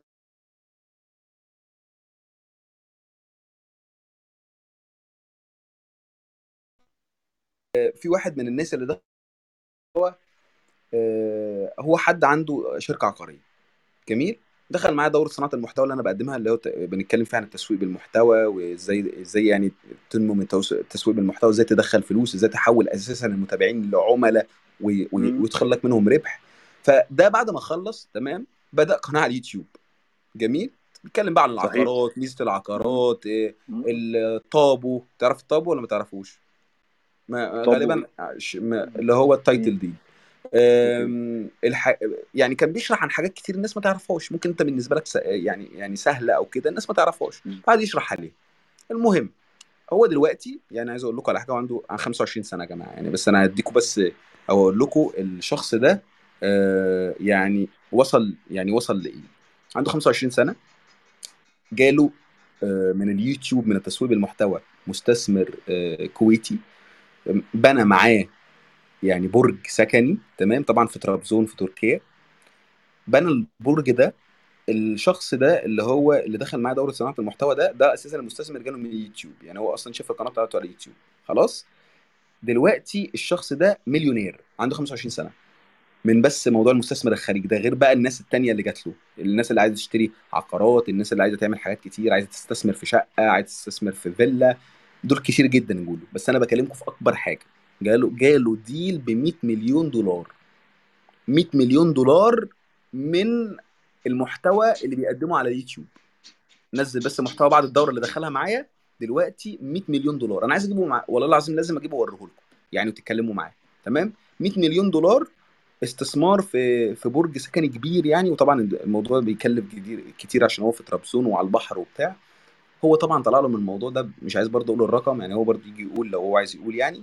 بس كل ده من تسويق المحتوى فيا جماعة ما تستهونوش من التسويق بالمحتوى ده اللي أنا عايز أقوله لا لا أنا مش أنا معاك يا خليفة وأنا شاهد أنا بقول لك شاهد على success story حقيقية أنا شايفها واقعية وفي رمضان وفي آخر 10 أيام في رمضان فأنا قلنا يعني ده ده بيبقى استحالة إن هو يقدر يعمل كده ويقدر يبيع المبنى. لا باعه بصناعة المحتوى وركز وكان كان كان ads هايل على على الفيسبوك ودعمه على اليوتيوب. وصرف عليه كويس جدا. فعلا فعلا يعني آه، آه، شابوه ليه الراجل عمل شغل جامد جدا بفكر جديد مش مش بفكر ال ads على الفيسبوك و campaign وتجمع leads ولايكات والكلام من دوت. لا لا لا هو عمل صناعة محتوى وفهم الناس عمل جاب, جاب قصة واقعية جاب CFC مبنى ناجح وإزاي ده ناجح ووصل لسعر المتر بتاعه ب 97000 واللي قدامه الناحية الثانية هيوصل بنفس القصة. فهو عمل compare حقيقيه بمفهوم حقيقي ب message واضحة فباع المبنى. فدي قصة حقيقية أنا قدامي. فأنا لذلك أنا بعت لك على انستجرام قلت لك أنا أنا محتاج إن أنا آخد ال- الكورس ده. آه، أنا من من سبع ثمان شهور يعني أنا أنا كنت شاهد آه، في العاصمة الإدارية وقاعد مع الجماعة في في ال presentation في 2008 وفي 2007 و- و- وعارف يعني إيه أنت إزاي تبيع في العاصمة. وأنا فعلا بعت وعملت projects مع بعض الاشخاص وعملنا success story مع أسماء كبيرة. بس كان آه، مؤمن بصناعة المحتوى. أنا يعني آه، حطاب بتاع ال- ال- ال- الأردني اللي بيطلع أنا ليا جذور أردنية فمتابعهم من زمان. في ناس بصناعة المحتوى النهارده آه، بقى ليها فولورز وليها ناس متابعين وبيدوا معلومات قيمة. بس أنت بقى اللي إحنا برضو اللي هنا بقى ال- الحتة المهمة بقى أنت إزاي تدخل فلوس من المتابعين بتوعك؟ ده بقى حاجة اسمها إيه؟ تحويل إزاي تحول المتابع بتاعك لعميل هو من بالظبط مجرد متابع تحوله لعميل ويدخل منه فلوس. كل ده بقى في الدورة أنا بتكلم فيه. فهي أنا إن أنا شاء الله عارف في إزاي الدورة. أنا أحوله ال leads بس أنا ما عنديش إزاي اللي أنا أصنع المحتوى. يعني ال leads الحقيقية اللي أنا أجيبها من المحتوى ده أنا أنا عارف ال know how بتاعها. تمام؟ وإزاي أنا هديله ال message وإزاي هحوله leads حقيقية يبقى transaction يبقى client حقيقي تمام؟ ده أنا بعرف أعملها وده دي شغلتنا. لكن إزاي بقى نعمل المحتوى وإزاي زي ما أنت قلت على المونتاج وعلى الفكرة أنا هد يعني ال message موجودة. هي هي فكرة متطورة صناعة المحتوى في ال real estate عن ال عن ال ads عن عن ال ads العادية عن الانستجرام أو عن الفيسبوك أنت بتوصل message مرئية بمعلومة وكلها مش شرط طبعا تبقى طبعا. يعني transaction أنا عاوز أعمل صناعة محتوى برضو اللي أنا بفهم الناس يعني إيه عقارات. النهارده فعلا الدولة كلها متوجهة على ال على ال على ال real estate بالعاصمة والمدن الجديدة. فناس كتير جدا محتاجة تعرف معلومة إيه العاصمة مصر بس كمان يعني. اللي بالظبط بنشتغل أنا بشتغل في بالظبط في دبي واسطنبول. عامة إن. شاء الله يعني إن أشوفك في الدورة إن شاء الله يا أستاذ هاني. أنا بعت لك ال link انت سألتني بعت لك ال link بتاع التسجيل. تمام؟ وأي حد عايز يسجل في الدورة يقدر يكلمني أبعت له link التسجيل. على تمام. الانستجرام أنا محتاج أو حد هنا كمان يا خليفة يعني لو حد يعني فاهم في ال digital marketing وفاهم في ال- في ال- في التسويق الإلكتروني في ال real estate يبقى in house معايا في ال- في الشركة أنا مرحب بيه. إن شاء الله نتواصل مع بعض يا أستاذ هاني. أنا عندي شركة. إن شاء الله. تمام يا فندم. إن شاء الله. شكرا جدا لحضرتك. آه، أستاذ عبد عبد هاني آه. معاكم أهلا بيك اتفضل.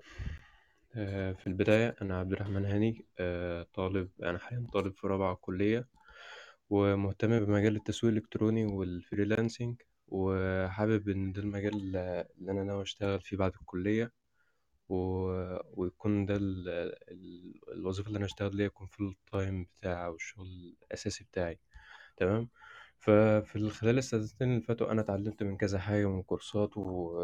واشتغلت في كذا حاجة آه، عن التسويق الإلكتروني وفي في كذا مجال فيه آه، فأكتر مجال فيه أنا اشتغلت فيه أو أنا مهتم بيه مجال التسويق الإلكتروني في ال search engine evaluation اللي هو SEE ده مجال خاص بتقييم الإعلانات الممولة اللي على منصات التواصل الاجتماعي.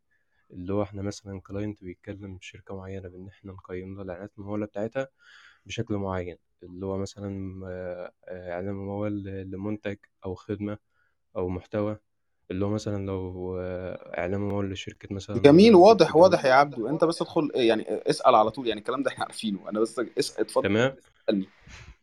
آه، الفكرة بس اللي موقفني في في الشغل ده أو في المجال ده أو مش متوفر بكثرة بإن أنا لسه ما عنديش خبرة في الموضوع ده وفي مجال الشغل اللي أنا مهتم بيه ده مش تلاقي شركات كتيرة. ف... فأنا كنت حابب أسأل أو حابب أعرف من حد من هنا لو حد شغال في المجال ده اللي هو مجال تقييم الإعلانات الممولة أو الحاجات اللي زي دي أو يعرف شركات زي دي اللي هو يفيدني بحاجة زي دي. إن أنا معظم المشاريع اللي بقدم عليها بتقعد فترة قبل ما أقدم عليها ولما بتقبل في المشروع. بيجي لي كورس هديك نصيحة وأنا حياتك اللي هتفرق معاك في آه. حياتك يعني. تمام؟ تمام اتفضل. آه... ال offline في مصر بتاع تقييم الإعلانات ده ده مست... يعني يعني ده كل فين وفين لما يجي لك حد يعمل كده تمام؟ بس بقى اللي ماشي تمام إيه بقى؟ ان انت تشتغل على شو... على الموقع العمل الحر ال freelance. ده اللي أنا عامل هتلاقي فيه كده الناس اللي هي بتعمل كده بس. أنا عامل كده أنا شغال مع شركة أجنبية تمام؟ بس هو ما هم الفكرة ال account الأجانب اللي عندهم الثقافة دي. بس الفكرة أو ال... ال account المصري ال account المصري بتاعي اللي أنا شغال عليه ما علوش بروجكتات كتيرة أو قليل لما حد بيتقبل. فهذه الفكرة. ف... فلو حاجة زي دي موجودة في مصر هي- يعني هتفيدني أكتر. بس. عامة أنا ما عنديش علم بحاجة زي دي في مصر و... وأنا لا أعتقد إن في في مصر يعني أصلا حد بيطلب الخدمة دي بس لو في حد على ال stage عنده معلومة بموضوع إن هو ال- الشركات اللي بتقيم الإعلانات دي يتفضل يقول لنا مع إن البتاع ده مش موجود في الوطن العربي أو الشرق الأوسط يعني ده اللي أنا عندي علم بيه.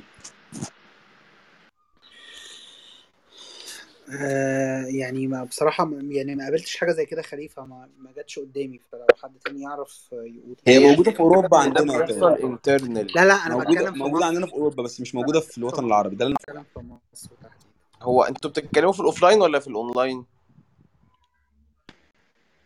عامة إحنا بنتكلم عامة اللي هو تقييم الإعلانات شغلته يقيم طيب الإعلانات هو يروح يحلل بتاع هقول لك أنا هقول لك المشكلة في ال market هنا بالذات إيه وهي حاجة برضو ظاهرة عموما. نادرا قوي لما حد بي hire حد ي analyze ال performance بتاع ال ads بس. normally اللي بقى موجود في ال market دلوقتي إيه بقى موجود حد data analyst أو business analyst هو اللي بيحلل بقى. بيحلل الارقام بتوع ال marketing ماشية كويس ولا لأ؟ بيحلل حاجات ال operations ماشية كويس ولا لأ؟ آه، أحيانا بيبقى دور من أدوار ال marketing manager أو ال growth manager في الشركات بتاعه ال tech إنه يانلايز البرفورمانس ويانلايز الداتا بتاعت ال ads وال data بتاعت الناس اللي بت sign up على المواقع.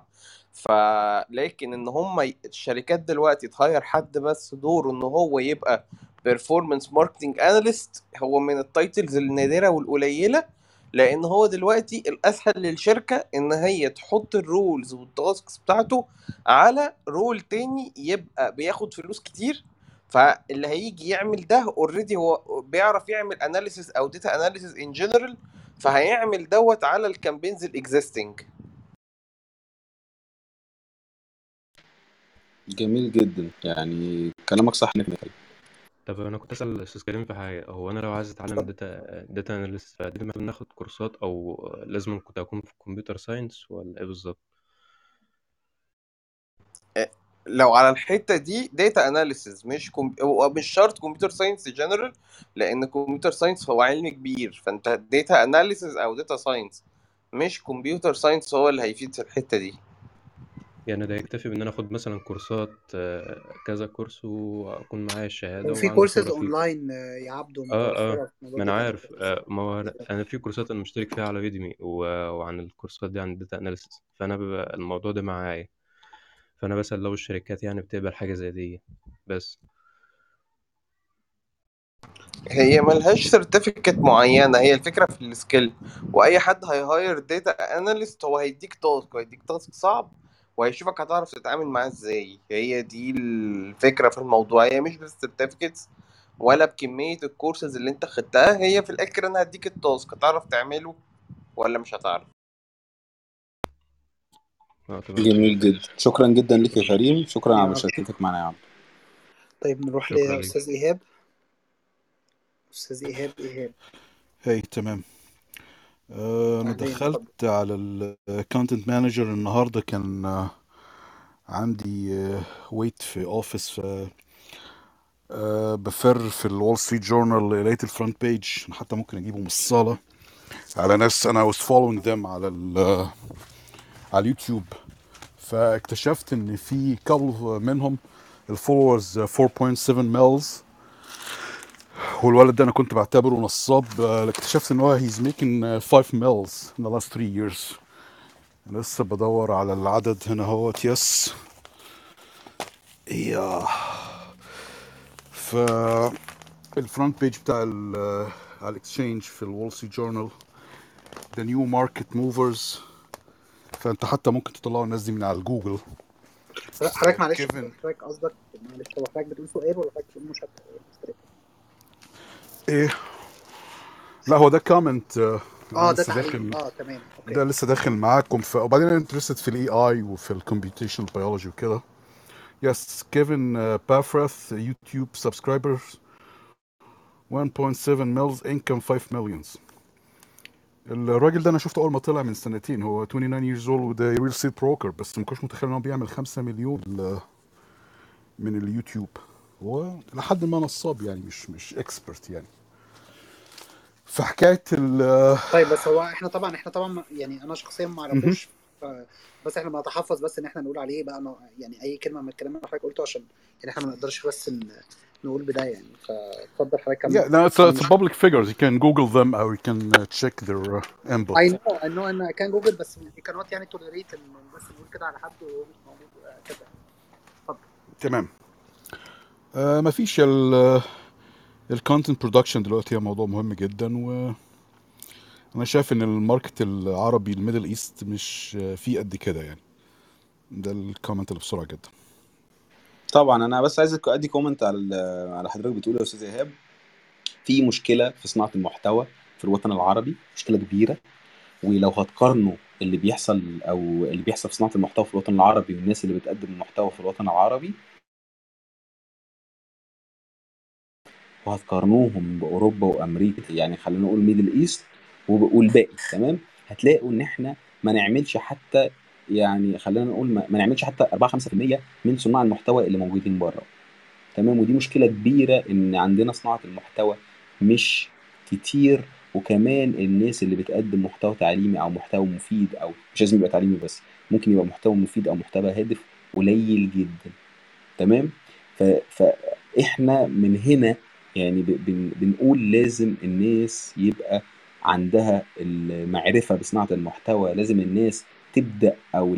أو خلينا نقول آه، تطور من نفسها في صناعة المحتوى علشان الوطن العربي ما نقولش مصر بقى إحنا نقول الوطن العربي اللي هو ينمو وصناع المحتوى يبقوا أكتر تمام مثلا أنا هقول لكم كمثال أنا وكم حد في الكلاب هاوس ده كله في الوطن العربي اللي بيقدم المحتوى اللي أنا بقدمه والكام حد دول أصلا ما بيفتحوش. فدي دي دي مشكلة رهيبة. تعال نروح لأمريكا ولا ولا إنجلترا ولا الكلام ده. عندكم من كل واحد عندهم 100 200 بيقدموا محتوى على Clubhouse. 100 200 كلهم. تلاقي اللي بيتكلم مثلا عن البيزنس هتلاقي 100 room عن ال business. تمام؟ لكن إحنا المحتوى التعليمي اللي بنقول عليه إن إحنا بنعلمه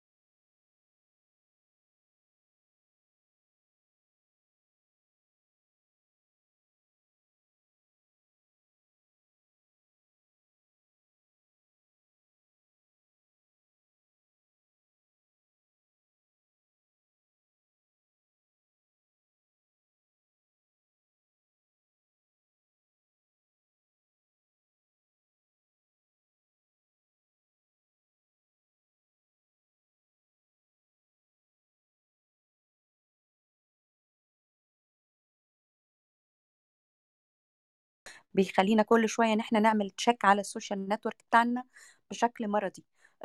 ودي حاجة عملها ال brain عمل كمان عندنا حاجة اسمها ال pop ال popcorn brain بيخلينا ما نكملش المعلومة للآخر. آه، زي البوب كورن كده. آه، عمل عندنا كمان حاجة بتخلينا يتهيأ لنا إن في ال- الموبايل فيه notification جه ومفيش حاجة. ففي حاجات آه، الإنترنت التعلم من خلال الإنترنت وانغماسنا وقت طويل وزي ما انت قلت إن ال- ال- ال social network وجودنا على حاجات كتير قوي مع ال distraction خلى حاجات المخ نفسها بيصنعها. بس في حاجة في التعلم بالذات حاجة اسمها learning styles أو أساليب التعلم. الناس بتتعلم بطرق مختلفة. في ناس أنا عن نفسي أنا أنا strong strong visual learner يعني أنا متعلم مرئي. يعني أنا بالنسبة لي لما تيجي لو سمعت كتير أنا بتشتت بعد دقائق محددة. أم، لو جبت الحاجات ال- في شكل صور أو chart أنا المعلومة بتوصلني أسهل. فمن هنا الناس قالوا إن في أربع وسائل أساسية إن إحنا بنتعلم من خلالها. كل حد بيتعلم بشكل مختلف وفي ناس بيتعلموا بأكتر بنقول عليها multimodal طريقة آه، ال- الأربعة دول اختصرناهم في كلمة VARK أربع حروف حرف ال V وده بي بي بي stand for visual يعني متعلم مرئي. الشخص ده آه، آه، لو اديت له حاجة زي أنا بتكلم عن نفسي أنا بالنسبة لي أسهل لي إنك تجيب لي ال- ال- اللي إحنا بنقراه ده في شكل diagram كده بالنسبة لي مخي هيترجمه لي أسهل وأسرع. ال A الشخص ال auditory اللي هو الشخص اللي بيتعلم بالسمع في ناس ما لا يفضلوا القراءة. ولكن بيفضلوا السماع السماع يعني حاجات بودكاست وحاجات كلها عن طريق الأذن. الناس دي ال ال ال الودن عندهم بتوصل للمخ بشكل أسرع. وفي عندنا ال R ال R ده الشخص ال reader الشخص اللي بيحب القراية. يعني أنا لما ببقى عندي طالب آه، عارفة إنه reader learner بديله بقى PDF ات هو بيحب ال- القراية بالنسبة له هي بيقدر بيعمل abstraction وتلخيص للمعلومة. النوع الأخير وده بيجي كتير جدا مع الولاد اللي عندي بتوع ال IT النوع ال kinesthetic هو المتعلم by doing وده يمكن يناسب بعض الناس اللي هو أنا ساعات كتير قوي أنا في جزء مني جزء من شغلنا بندرس في, في ال IT بنشرح حاجة بتتعمل إزاي نسطب server مثلا. فبلاقي إن الطالب بعضهم هو لا يمكن يتوقف إنه وأنا بشتغل إنه يسمع. هو اللي أنا بقوله هو بيعمل application على طول. طيب أنا أعرف زي دي طبعا حاجات كتيرة. دي الحاجات اللي أنا دايما بفضل أقول. جماعة قبل ما نبتدي نتعلم حاجة بالذات مع الإنترنت نعرف إحنا أي وس... أسلوب من أساليب التعلم الاسهل لك مش معنى كده إن أنا متعلم مرئي يبقى مش هقرأ. لأ خالص إحنا بنقول دي بستخدمها أقول إيه لو عندك حاجة صعبة وحاجة الاقي إن أنت محتار فيها قوي اعرف أنت مين من دول. آه، بندخل على الإنترنت والشخص ال... طبعا في questionnaires كتيرة في القصة دي بس الشخص by literature يعني اسمه فليمنج لو إحنا دخلنا على الإنترنت وكتبنا VARK questionnaire أربع حروف أول حاجة هتجيلنا في النتائج هو ده ال questionnaire الرسمي اللي إحنا ممكن نعمله. هيدخلنا على questionnaire وهو مترجم بلغات كتيرة جدا من ضمنها العربية والإنجليزية. بيدخلنا على questionnaire تقريبا 20 موقف وبي وبنشوف إحنا إيه الحاجة الأقرب لنا اللي إحنا بنعملها. بيديلنا تقييم مش هياخد مننا يمكن أكتر من خمس دقائق وبعد كده بيدينا النتيجة. آه، ده حاجة بنعملها بس مش بنعملها كتير بنعملها يمكن مرة كل كام شهر لأن ممكن الواحد skills بتاعته بتطور بس الهدف من القصة دي إيه؟ هدف إن إحنا نعرف نفسنا عشان لو أنا عندي حاجة جديدة وأنا متعلم kinesthetic يعني بتعلم عن طريق التطبيق مباشرة يبقى اذا أنا وعندي topic challenging شوية لا الأحسن إن أنا أروح للحاجة اللي أنا أسهل لي وبعد كده ممكن إن أنا أستخدم وسائل أخرى. دي حاجة يعني ممكن بتسهل شوية. أما بقى تعلم على الإنترنت وعمل ال إيه تعليم الإنترنت ده بقى إيه ده موضوع تاني آه يعني يمكن مش عايزين عشان ما نشتتش الناس. وشكرا جدا. شكرا جدا نشوى. آه طيب أنا بس عشان آه يعني النقطة بس بتاعت ال learning styles دي طبعا هي already موجودة يعني موجودة علميا بقى لها فترة طويلة وزي ما حضرتك عارف دكتور نشوى برضو الامانه العلمية هي already من 2016 و2017 بدأ يتعمل عليها research extensive واتعمل عليها research ك neuroscience فهي حواليها debates الموضوع ال learning styles دي كبيرة جدا. آه، قد ترتقي لمسافة إن هو هو مش type هو قد يكون الشخص بيفضل حاجة. آه، وفي بعض الحاجات اللي أنا ما أقدرش أتعلمها visually يعني أنا لو قعدت جنب حد بيسوق وأنا حتى طلعت في ال assessment ده visual اللي هو أنا بتعلم بالرؤية وقعدت جنبه وشفته وهو بيسوق مش هعرف أسوق برضه يعني لازم أجرب بإيدي يعني. آه، فبس النقطة بس بتاعت دي الناس طبعا ممكن تستخدم ده في جانب ال awareness ولكن ما تاخدش الموضوع مسلم بيه لأن هو الموضوع عليه يعني نقاشات كبيرة جدا قد قد ترتقي اللي هم ما يسموه يعني إن هي scientifically debunked يعني هي خلاص ما بقتش حاجة من الحاجات المو... ال- اللي هو موجودة وبعض حتى الأماكن اللي هي المشهورة في ال education زي Association for Talent Development شالت أصلا النظرية دي من ال- الحاجات بتاعتها. ف... فاستخدموا ال assessment استفيدوا بفكرة المعرفة ولكن ما تحطش إن ال style ده يكون barrier أو يكون limitation أو يكون حاجة بتحدد من قدراتك. thank you so much الإضافة يا دكتور نشوى. وإحنا هننتقل لو أنت خليفة عايز ترد بقى على نقطة ال marketing في اللي هو السؤال في حاجة مهمة جدا أنا عايز أتكلم بسرعة كده. الحاجة دي لازم تاخدوا بالكم منها كل كلكم يعني. وقالتها الدكتور نشوى ودي مهمة. هي قالت موضوع إن في ناس بتتعلم من من السماع وفي ناس بتتعلم من إن هي عايزة تشوف فيديوهات وفي ناس بتتعلم من ال infograph اللي هو الحاجات اللي مكتوبة. تمام؟ بس هنا بقى يجي نقطة مهمة جدا في المحتوى في صناعة المحتوى إن أنت يبقى المحتوى بتاعك ال type ال types بتاعته مختلفة. دي بقى دي بقى حاجة كده لازم الناس كلها تبقى عارفه عارفاها. يعني إيه؟ يعني أعمل mix ما بين الحاجة المكتوبة ال infograph والحاجة المسموعة فقط تمام؟ وكمان الحاجة اللي هي فيديوهات. يعني خلينا نقول أنا مثلا عندي على ال social media ما ينفعش أنزل فيديوهات بس. تمام؟ خلينا نتكلم عن الانستجرام خلينا ناخد حاله specific أكتر. انستجرام ما ينفعش أستخدم reels بس ما ينفعش أستخدم carousel بس ما ينفعش أستخدم single photo أو اللي أنا ال carousel ده اللي هي ال- المنشور المتعدد. ما ينفعش أستخدم المنشور اللي فيه صورة واحدة بس. ما ينفعش أستخدم reels بس. ما ينفعش أستخدم انستجرام TV بس. ما ينفعش. لازم أعمل mix في ال content بتاعي. يعني مثلا أنا كنت قعدت فترة كبيرة بقدم صور بس لقيت إن مفيش تفاعل كويس على الصور. قعدت فترة بقدم فيديوهات بس لقيت إن الموضوع ما بيمشيش. لما بدأت إن أنا أعمل mix mix في النوع ال- اللي أنا بقدمه يعني مثلا مش فيديوهات بس ولا آه، حاجات مكتوبة بس لقيت إن ال account بتاعي بقى طالع زي الصاروخ. الناس تفاعل والناس بت share ال content اللي بيقرا بيقرا واللي بيتفرج على فيديوهات بيتفرج على فيديوهات واللي بيتف... بيحب الصور مثلا بتاعتي بنزل له اللي بيحب ال reels بنزل له. ال single آه، اللي هي الصورة الواحدة بنزل له. لقيت إن الناس كلها بقت بجمع كل الناس اللي بتحب كل حاجة. مش بتحب كل حاجة إيه؟ المحتوى بتاعي بتحب بقى فيه اللي هو الكتابة بس. الناس اللي بتحب الكتابة بس وقراءة الكتب هيقروا المحتوى بتاعي على الانستجرام ادخل على الانستجرام عندي تلاقي محتوى مكتوب. reels انستجرام TV podcast بنزل كمان بودكاست على الإنستجرام عندي. فبعمل mix فالناس حابة ده. فأنا ب target كل الناس اللي هو كل الناس اللي بتستريح في ده وبتستريح في ده وبتستريح في ده. فافتكروا الموضوع ده ولازم تشتغلوا على نفسكم في الموضوع ده عشان تنجحوا على ال social media بس كده أنا خلصت. شكرا. شكرا جدا ليك يا خليفة. طيب ال- السؤال الثاني اللي هو قاله الأساسيات اللي هو يقدر يشتغل عليها كويس في مجال ال marketing عشان بعد كده يقرر يتخصص في إيه داخل المجال؟ ولو في material أو حاجة معينة تقدر إن أنت تقول له عليها. جميل جدا. طيب الناس اللي عايزة تتخصص في مجال ال marketing في حاجة اسمها offline marketing أو traditional marketing وفي حاجة اسمها online marketing تمام؟ أو دي أو أو خلينا نقول digital marketing تمام؟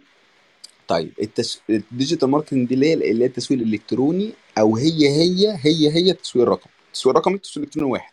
مفيش فرق. خلاص؟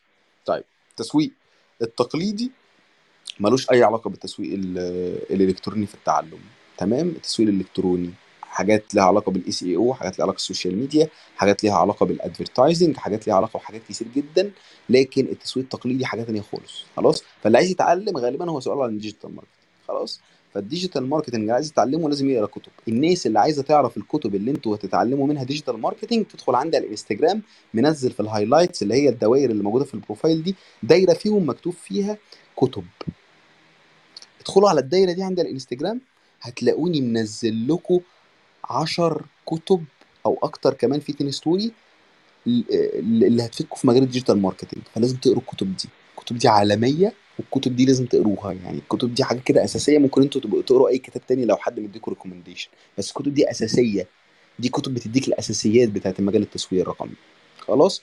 في كتاب اسمه Youtility في حاجة اسمها Social Media Marketing All in One Dummies في حاجة اسمها Digital Marketing for Dummies في حاجة اسمها Epic Content Marketing Digital Marketing 2020 Jab Jab Right Hook في The Art of SEO في Permission Marketing في New Rules of Marketing and PR الكلام ده كله كل الكتب دي لازم تقروها هتلاقوا ترجمتها على النت آه، موجودة digital فأنتوا مش محتاجين أنتوا تشتروها ورقي لو أنتوا بتحبوا الورقي تشتروها ورقي بس أنا عامة حبيت أوضح لكم اللي عايز يتعلم التسويق ال- الرقمي بعد كده بقى في ال step بعد كده اللي أنا بعد ما اتعلم من الكتب اخد كورسات بقى مسجلة أو كورسات live. بعد ما اخد الكورسات ال live بقى جه مجال أو جه ال step بتاعت ان أنا أروح اتدرب أروح internship أروح اتدرب.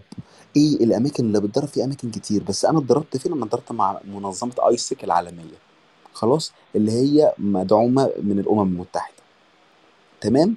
منظمة AIESEC دي طبعا أغلب الناس أو أغلب الناس اللي بتبحث كتير وعندها knowledge عارفاها المنظمة دي يعني قوية جدا في إن هي تروح internships تروح internships مدفوعة تروح internships مش مدفوعة تروح آه، تشتغل internship وشغل mix وتاخد فلوس بالدولار تسافر بلاد كتير بتساعدك إن أنت تاخد فيز علشان تروح البلاد. يعني إن أنت تسافر سياحه حاجة وإن أنت تسافر مكتوب إن أنت رايح مع AIESEC حاجة تانية. لأن زي ما قلت لكم AIESEC مدعومة من الأمم المتحدة. فبيبقى مكتوب أصلا في الفيزا بتاعتك إن أنت رايح متطوع تمام؟ تبع منظمة تبع أمم متحدة. فأنا كنت بقدم على فيز الفيز دي الناس كل... أغلبها بتترفض اللي بيقدم AIESEC بيتقبل فكنت كان بتسهل لي كمان إن أنا أسافر بلاد أنا كنت م... كان صعب إن أنا أسافرها ويدوني الفيزا. فدي AIESEC دي حاجة أنا مجربها لكن الحاجات بقى التانية أنا ما أعرفهاش. تمام؟ بس طبعا في كل منظمة لو أنتوا بتحلموا بمنظمة معينة بيبقوا بينزلوا في السنة internships زي فودافون مثلا بينزلوا internship في السنة زي أماكن كتير. تقدروا تدخلوا على ال website بتاعته تدخلوا على التدريب أو ال internship وتدخلوا تقدموا عليها وتشوفوا إن شاء الله تتقبلوا وتدخلوا الدورات بعد بقى كل ده أروح بقى أشتغل بقى. وخلي بالكم معظم الدورات أو أماكن الناس اللي بيعجبوا بيك وبيعجبوا بطريقة شغلك بيشغلوك معاهم. فأنت يبقى منك اتدربت وكمان اشتغلت معاهم. ده كده ملخص المفيد لل digital marketing واللي بقوله ده بي- بيمشي على أغلب خلينا نقول أغلب الشغل أو أغلب آه، مش لازم digital marketing بس. خلاص؟ فيا رب تكونوا استفدتوا. كده جدا. شكرا جدا ليك آه، يا خليفة. آه، كمان يعني AIESEC هي هي منظمة عامة. أنا بأي تخصص ممكن إن أنا أقدم فيها حتى الناس بعد التخرج ممكن تقدم فيها على فكرة وتسافر معاهم. آه، لو أنا بقى متخصص مثلا أنا صيدلة فعندنا حاجة اسمها الاتحاد الدولي لطلاب صيدلة. برضو بيقدم نفس الخدمة هو الاتحاد المصري آه، الناس اللي هي already مثلا في طب IFMSA وهكذا. الناس اللي في بترول عندهم برضو association خاص بيهم. فعلى حسب أنا مهتم بإيه ممكن أكون أنا مهتم بحاجة آه، مش بالضرورة تكون داخل مجالي. فهنا بالتالي هيكون AIESEC من الخيارات المناسبة. لو أنا مهتم بحاجة تكون داخل مجالي ممكن أشوف إيه المؤسسة الموجودة national داخل مصر. آه، ولأن دايما بتبقى شراكة ما بين المؤسسة اللي موجودة داخل مصر والشراكة العم... الع- العالمية و already بيبقى في أماكن مثلا في بلاد معينة بي- بيرتبوا هم مع بعض بتبقى في عقود سفر للناس دي وما إلى ذلك بحيث إن هو يسافروا مثلا فترة الصيف آه، وقد يكون أزيد شوية بحيث إن هو يتعلم في المجال اللي هو interested بيه. ف AIESEC أو غيرها الفرص دي عموما متاحة بس الشخص يسأل ويتعرف لأن أنا بقابل ناس بتدخل الجامعة وبتخرج منها وهي ما تعرفش أصلا عن الفرصة دي. فده معناه إن هو يعني ما دورش أو ما سألش داخل الفترة دي فدي من الحاجات المهمة قوي كويس إن إحنا موجودين عشان نناقش حاجة زي كده. thank you so much خليفة. هننتقل لاستاذ أسامة. أستاذ أسامة. طيب أستاذ أحمد. أستاذ أحمد ولد تقريبا أو أحمد محمد الأمين. أحمد ولد داري أحمد محمد الأمين داري. السلام عليكم ورحمة الله تحية أهلا. طيبة. حياك الله. حياكم الله وشكرا على فتح هذا الموضوع المهم في هذه الروم المفيدة أنا أريد أن أثير نقطتين أساسيتين النقطة الأولى هي التي تحدثت عنها الأستاذة نشوى وتتعلق بأنه آه، يعني الناس ليسوا سواء هناك من ذاكرته بصرية ويتعلم عن طريق. بشكل أكبر عن طريق البصر وهناك من يتعلم بشكل أكبر عن طريق السمع ف... وهناك بعض الدراسات طبعا تقول أنه 93% من المعلومات التي يتعلمها الإنسان هي عبر النظر وليست عبر السمع. ولكن هذا لا يناقض أن هناك أش- أش- أشخاص معينين استفادتهم أكثر عن طريق السماع. فهذه نقطة مهمة أن الإنسان يكون يعرف قدراته في هذا المجال. هل هو مثلا آه، يتعلم المعلومات بشكل أسرع عن طريق السمع أو عن طريق البصر؟ هذه مسألة قد تكون مفيدة. النقطة الثانية أن الإنترنت بقدر ما فتحت لنا مجالات آه، يعني لا لم نكن نتصورها أبدا في مجال المعرفة وأصبحت المعلومات متاحة في كل بكل بساطة بضغطة زر على الجهاز على أجهزة الكمبيوتر. بقدر ما خلقت إشكالية أيضا هي أنه آه، في الماضي كنا نعثر على المعلومات بصعوبة شديدة ونحتاج إلى آه، البحث في الكتب وما إلى ذلك وبذل جهود كبيرة للوصول أيضا إلى الكتب أصلا. آه، عندما أصبحت المعلومة المفارقة أنه في الماضي كنا نبذل جهد أكبر في التعلم وطلب المعرفة اليوم وأصبحت أصبحت المعرفة متاحة لنا في كل مكان ولكن إرادة المعرفة هي التي ضعفت لدينا اليوم. يعني للأسف عندما نقارن بالسابق أنا مثلا كنت أدرس الجامعة في بداية الألفية كنا نجد مشكلة في إيجاد المراجع والكتب. اليوم المراجع متاحة في كل مكان. الإنترنت يعني تتيح عدد هائل من المراجع. ومع ذلك الطلبة اليوم يشتكون في الغالب يقولون أنهم لا يجدون مراجع وما إلى ذلك. بمعنى أن القضية قضية تتعلق بغياب إرادة المعرفة والتعلم. أو لا أقول غياب لكي لا أكون قاسي في حكمي ولكن للأسف ضعفت لدينا هذه هذه الإرادة. المسألة الثالثة النقطة الأخيرة التي أريد أن أختم بها هي أنه الإنترنت صحيح هي فرصة كبيرة للتعلم لكن لكن يجب أن نكون حذرين أيضا. على سبيل المثال موقع ويكيبيديا هو موقع ممتاز ربما من أكبر المواقع التي يمكن للإنسان أن يرجع إليها في ميدان الثقافة العامة. ولكن عندما ينجز الباحث بحث يجب أن لا يعتمد على ويكيبيديا لأن ويكيبيديا المؤلف فيها غير معروف ويمكن لأي شخص تحقق تحقق من المعلومات نعم. المنشورة على ليست هناك إمكانية للتحقق من المعلومات المنشورة كما قال ذلك الأستاذ طارق بمعنى أنه أي شخص يمكن أن يكتب عن شخصية معينة فيذمها إن أراد أو يمدحها إن أراد بحسب أهوائه دون أي ضوابط. بالتالي آه، بقدر ما هنالك مراجع موثوقة هناك الكثير أيضا من المعلومات المغلوطة وغير آه، دقيقة ولذلك يجب الحذر في التعامل مع الإنترنت. شكرا جزيلا أستاذ طارق شكرا لحضرتك يا أستاذ أحمد على طريقة. أستاذ أسامة حضرتك؟ أيوه أنا معاك. معلش ال... النت وحش اتفضل. لا ولا يهمك اتفضل. إيه طيب هو أنا مهتم جدا بفكرة صناعه ال- المحتوى تحديدا. إيه، أنا عندي طريقة شغلي بتعتمد أكتر على يوتيوب و... وعلى تويتر أكتر من فكرة الفيسبوك. بس أنا عندي مشكلة أساسا في كيفية إن أنا أعرف أوصل حاجة معينة للناس. فهل اللي أنتوا يعني أستاذ خليفة كان بيتكلم فيه إيه طيب. اللي أنا ممكن أستفيده من حضرتك في حاجة زي كده؟ طيب okay. أنا هدي الخليفة ال- ال- المايك بس عايز أسألك بس يا أسامة. يعني أنت قصدك إن أنت عندك محتوى تمام؟ أنت قلت إن أنت بتستخدم يوتيوب وبتستخدم تويتر صح كده؟ آه. mainly فأنت عندك محتوى أو عندك message معينة بس أنت أنت شايف إن أنت مش قادر توصلها للجمهور بتاعك مظبوط. هل هل ده كده بالظبط. بالظبط آه. طب إيه إيه السبب في ده؟ إيه حقيقي يعني هل مثلا آه. اتفضل. اتفضل. هل مثلا اللي هو أنت محتاج مثلا تدرس الجمهور بتاعك أكتر؟ هل مثلا ليه علاقة بإن أنت مثلا بتتوتر شوية قدام الكاميرا مثلا؟ لا لا لا خالص ليه أنا مش علاقة بإن أنت تغير جودة جودة المحتوى نفسه أو إن أنت لا مش المحتوى؟ بتوتر. بالعكس أنا أنا جودة المحتوى بتاعتي هي كويسة بشكل مبالغ فيه كمان. آه، يمكن كمان بقدمها لجمهور ممكن ما يكونش ده الجمهور بتاعها وهي دي من ضمن العيوب. أنا مش يعني حتى لما باجي أستهدف أنا مش عارف وأنا من المفترض أستهدف مين ولو أنا مثلا محتاج فئة معينة آه، أوصل لهم ده إزاي. أنت فاهم؟ امم ما هو ده بقى يا اسامه أو ميرسي يا طارق. ما هو ده بقى يا اسامه اللي, اللي تتعلمه في دوره صناعة المحتوى. ده فايدة إن أنت تاخد دوره صناعة محتوى آه، طيب هل صناعة المحتوى إزاي تستهدف السوق؟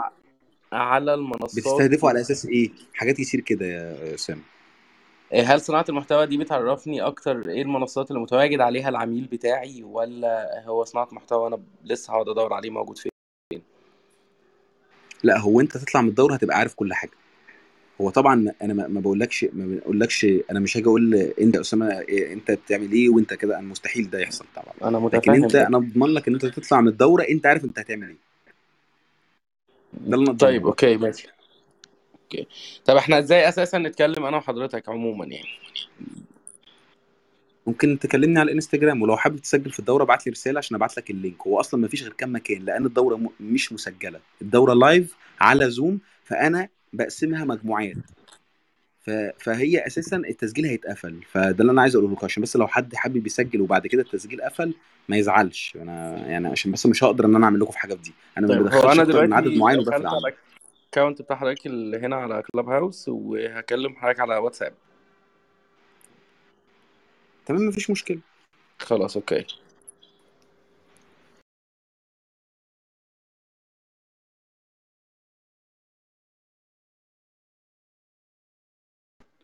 آه برضو قول لي يعني ممكن أ recommend ليك حاجة.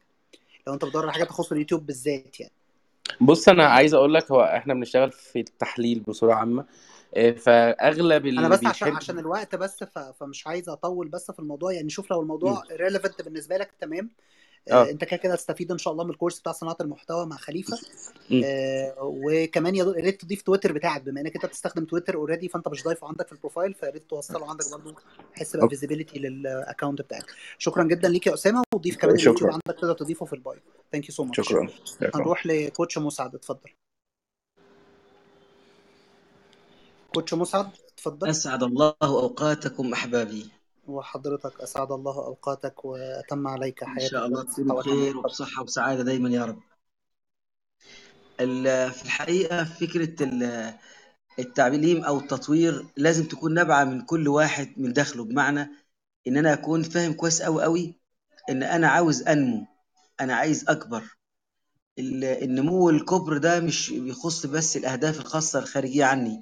يعني مشكلة الناس أو أغلب الناس إن بيحطوا أهداف آه، أهداف خاصة بالعائلة أهداف خاصة بالتارجت المالي اللي هو عايز يوصل له آه، حاجات خاصة بالتطوير ال- الانتقال في ال- الكادر الوظيفي. يعني أقصد دائما الأهداف اللي بن- بنركز عليها بتبقى أهداف خارج الذات خارج خارج حياتنا خارج البني آدم خارج الجثة دي. فالإنسان إذا لم يركز على تطوير نفسه مشاعره أفكاره نموه الروحي صدقوني مهما يعني كنز ومهما عمل آه، اسم في السوق ومهما عمل حاجات كتيرة جميلة لكن هيشعر بالضآلة مع نفسه في داخل نفسه لأنه الحقيقة كل الأشياء آه، تضخمت حوله وهو ما زال صغير. كل الأشياء أصبح لها قيمة كبيرة وهو لسه يشعر ما زال يشعر أنه بلا قيمة.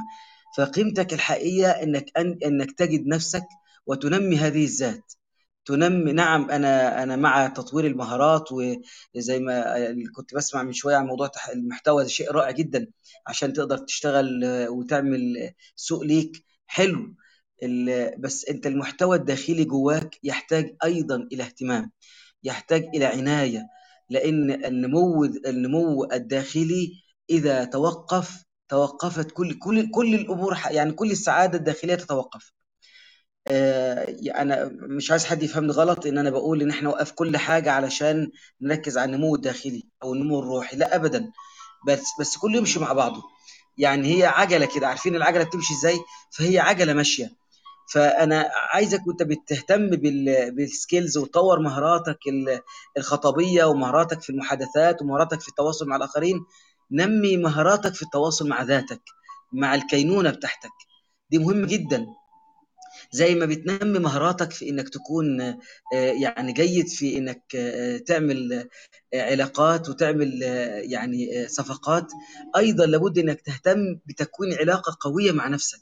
يعني أنا أريد أن أستشهد بكلمة أعتقد يمكن مصطفى كامل أو أو أو أحد أحد الناس اللي يعني الرموز المصرية بيقول يعني ماذا ماذا لو أنك كسبت العالم كله وخسرت نفسك؟ يعني كلمة قوية جدا. يعني أنت فعلا لو أنت كسبت العالم كله وخسرت نفسك فأنت عملت إيه؟ ف يعني هي رسالة يعني أعتبرها رسالة من القلب إلى آه، قلوب ال- الناس الطيبين الرائعين. آه، اهتموا جدا بمهاراتكم وتطويرها ونجاحاتكم الشخصية. لكن إياك أوعى تنسى نفسك أوعى تنسى ذاتك أوعى تنسى روحك. روحك تحتاج آه، زي ما البطن بتحتاج وبتجوع أيضا روحك بتجوع. بس للأسف في أحيانا الناس بتفهم الجوع بتاعها بشكل مختلف. يعني لما ألاقي ال- ال- الجوع في الوصال مع الله مثلا مع ربنا وال- إنك تحب وإنك تعشق العشق الإلهي زي ما بيقولوا فتجد إن بعض الناس يفهموا الرساله غلط. في إنه يحاول إنه يشبع غريزة الجوع الروحاني ده بإنه يك- يكون علاقات كتيرة جدا. يعني أكتر الناس اللي بيجي له استشارات ليا وإن عنده عامل علاقات نسائية كتير بكتشف ان هو عنده جوع لله عز وجل. تخيل يعني هو مش عارف يوصل ليه مش عارف الكونتاكت إزاي. ففكرة إنك طبعا تبحث طبعا عن تبحث عن ال- الإرضاء لذاتك وإنك فعلا إنك تفهم وعي يعني تفهم حقيقة نفسك وتنميها وتكبرها.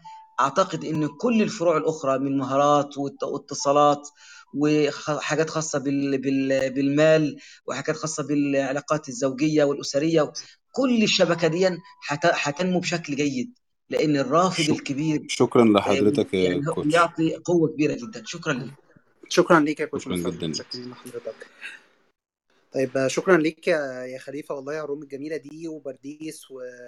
ودخلي وغرفة الأكثر تفاعل وكريم وجايلز ودكتور نشوى. آه، بشكرك وبشكر كل الناس اللي كانوا موجودين معانا النهارده في Content Creators MENA أكبر club لصناعة المحتوى في الشرق الأوسط. فلو أنتوا لسه ما انضمتوش ل club Content Creators MENA تقدروا تدوسوا فوق على علامة البيت الأخضر اللي هي تقريبا يعني فوق راسي تقريبا فتقدروا تدخلوا عليه وت... وتنضموا لل club وكمان تعملوا follow الخليفة وتدوسوا علامة الجرس ولكل ال moderators برديس وكريم والغرفة أكثر تفاعل وعبد الرحمن وجايلز ودكتور نشوى والمايك معاك خليفة لو حابب تقول any closing حاجة أخيرة كمان يا طارق آه اتفضل. معلش. عايز بس أقول للناس بجد ان اللي محتاج يحضر آه ال workshop بتاع الخليفة ويقدر وعنده الوقت الشهر ده حاولوا تحضروها. أنا عارف ان الخليفة الفترة الجاية هيتشغل بحاجات تانية فاستفيدوا من الفترة دي واحضروها ال workshop مفيدة لأي حد بي create content أنا بنفسي حضرت جزء منها للأسف آه، وقتي ما سمحش فغالبا هحضر بقيتها في الدورة دي.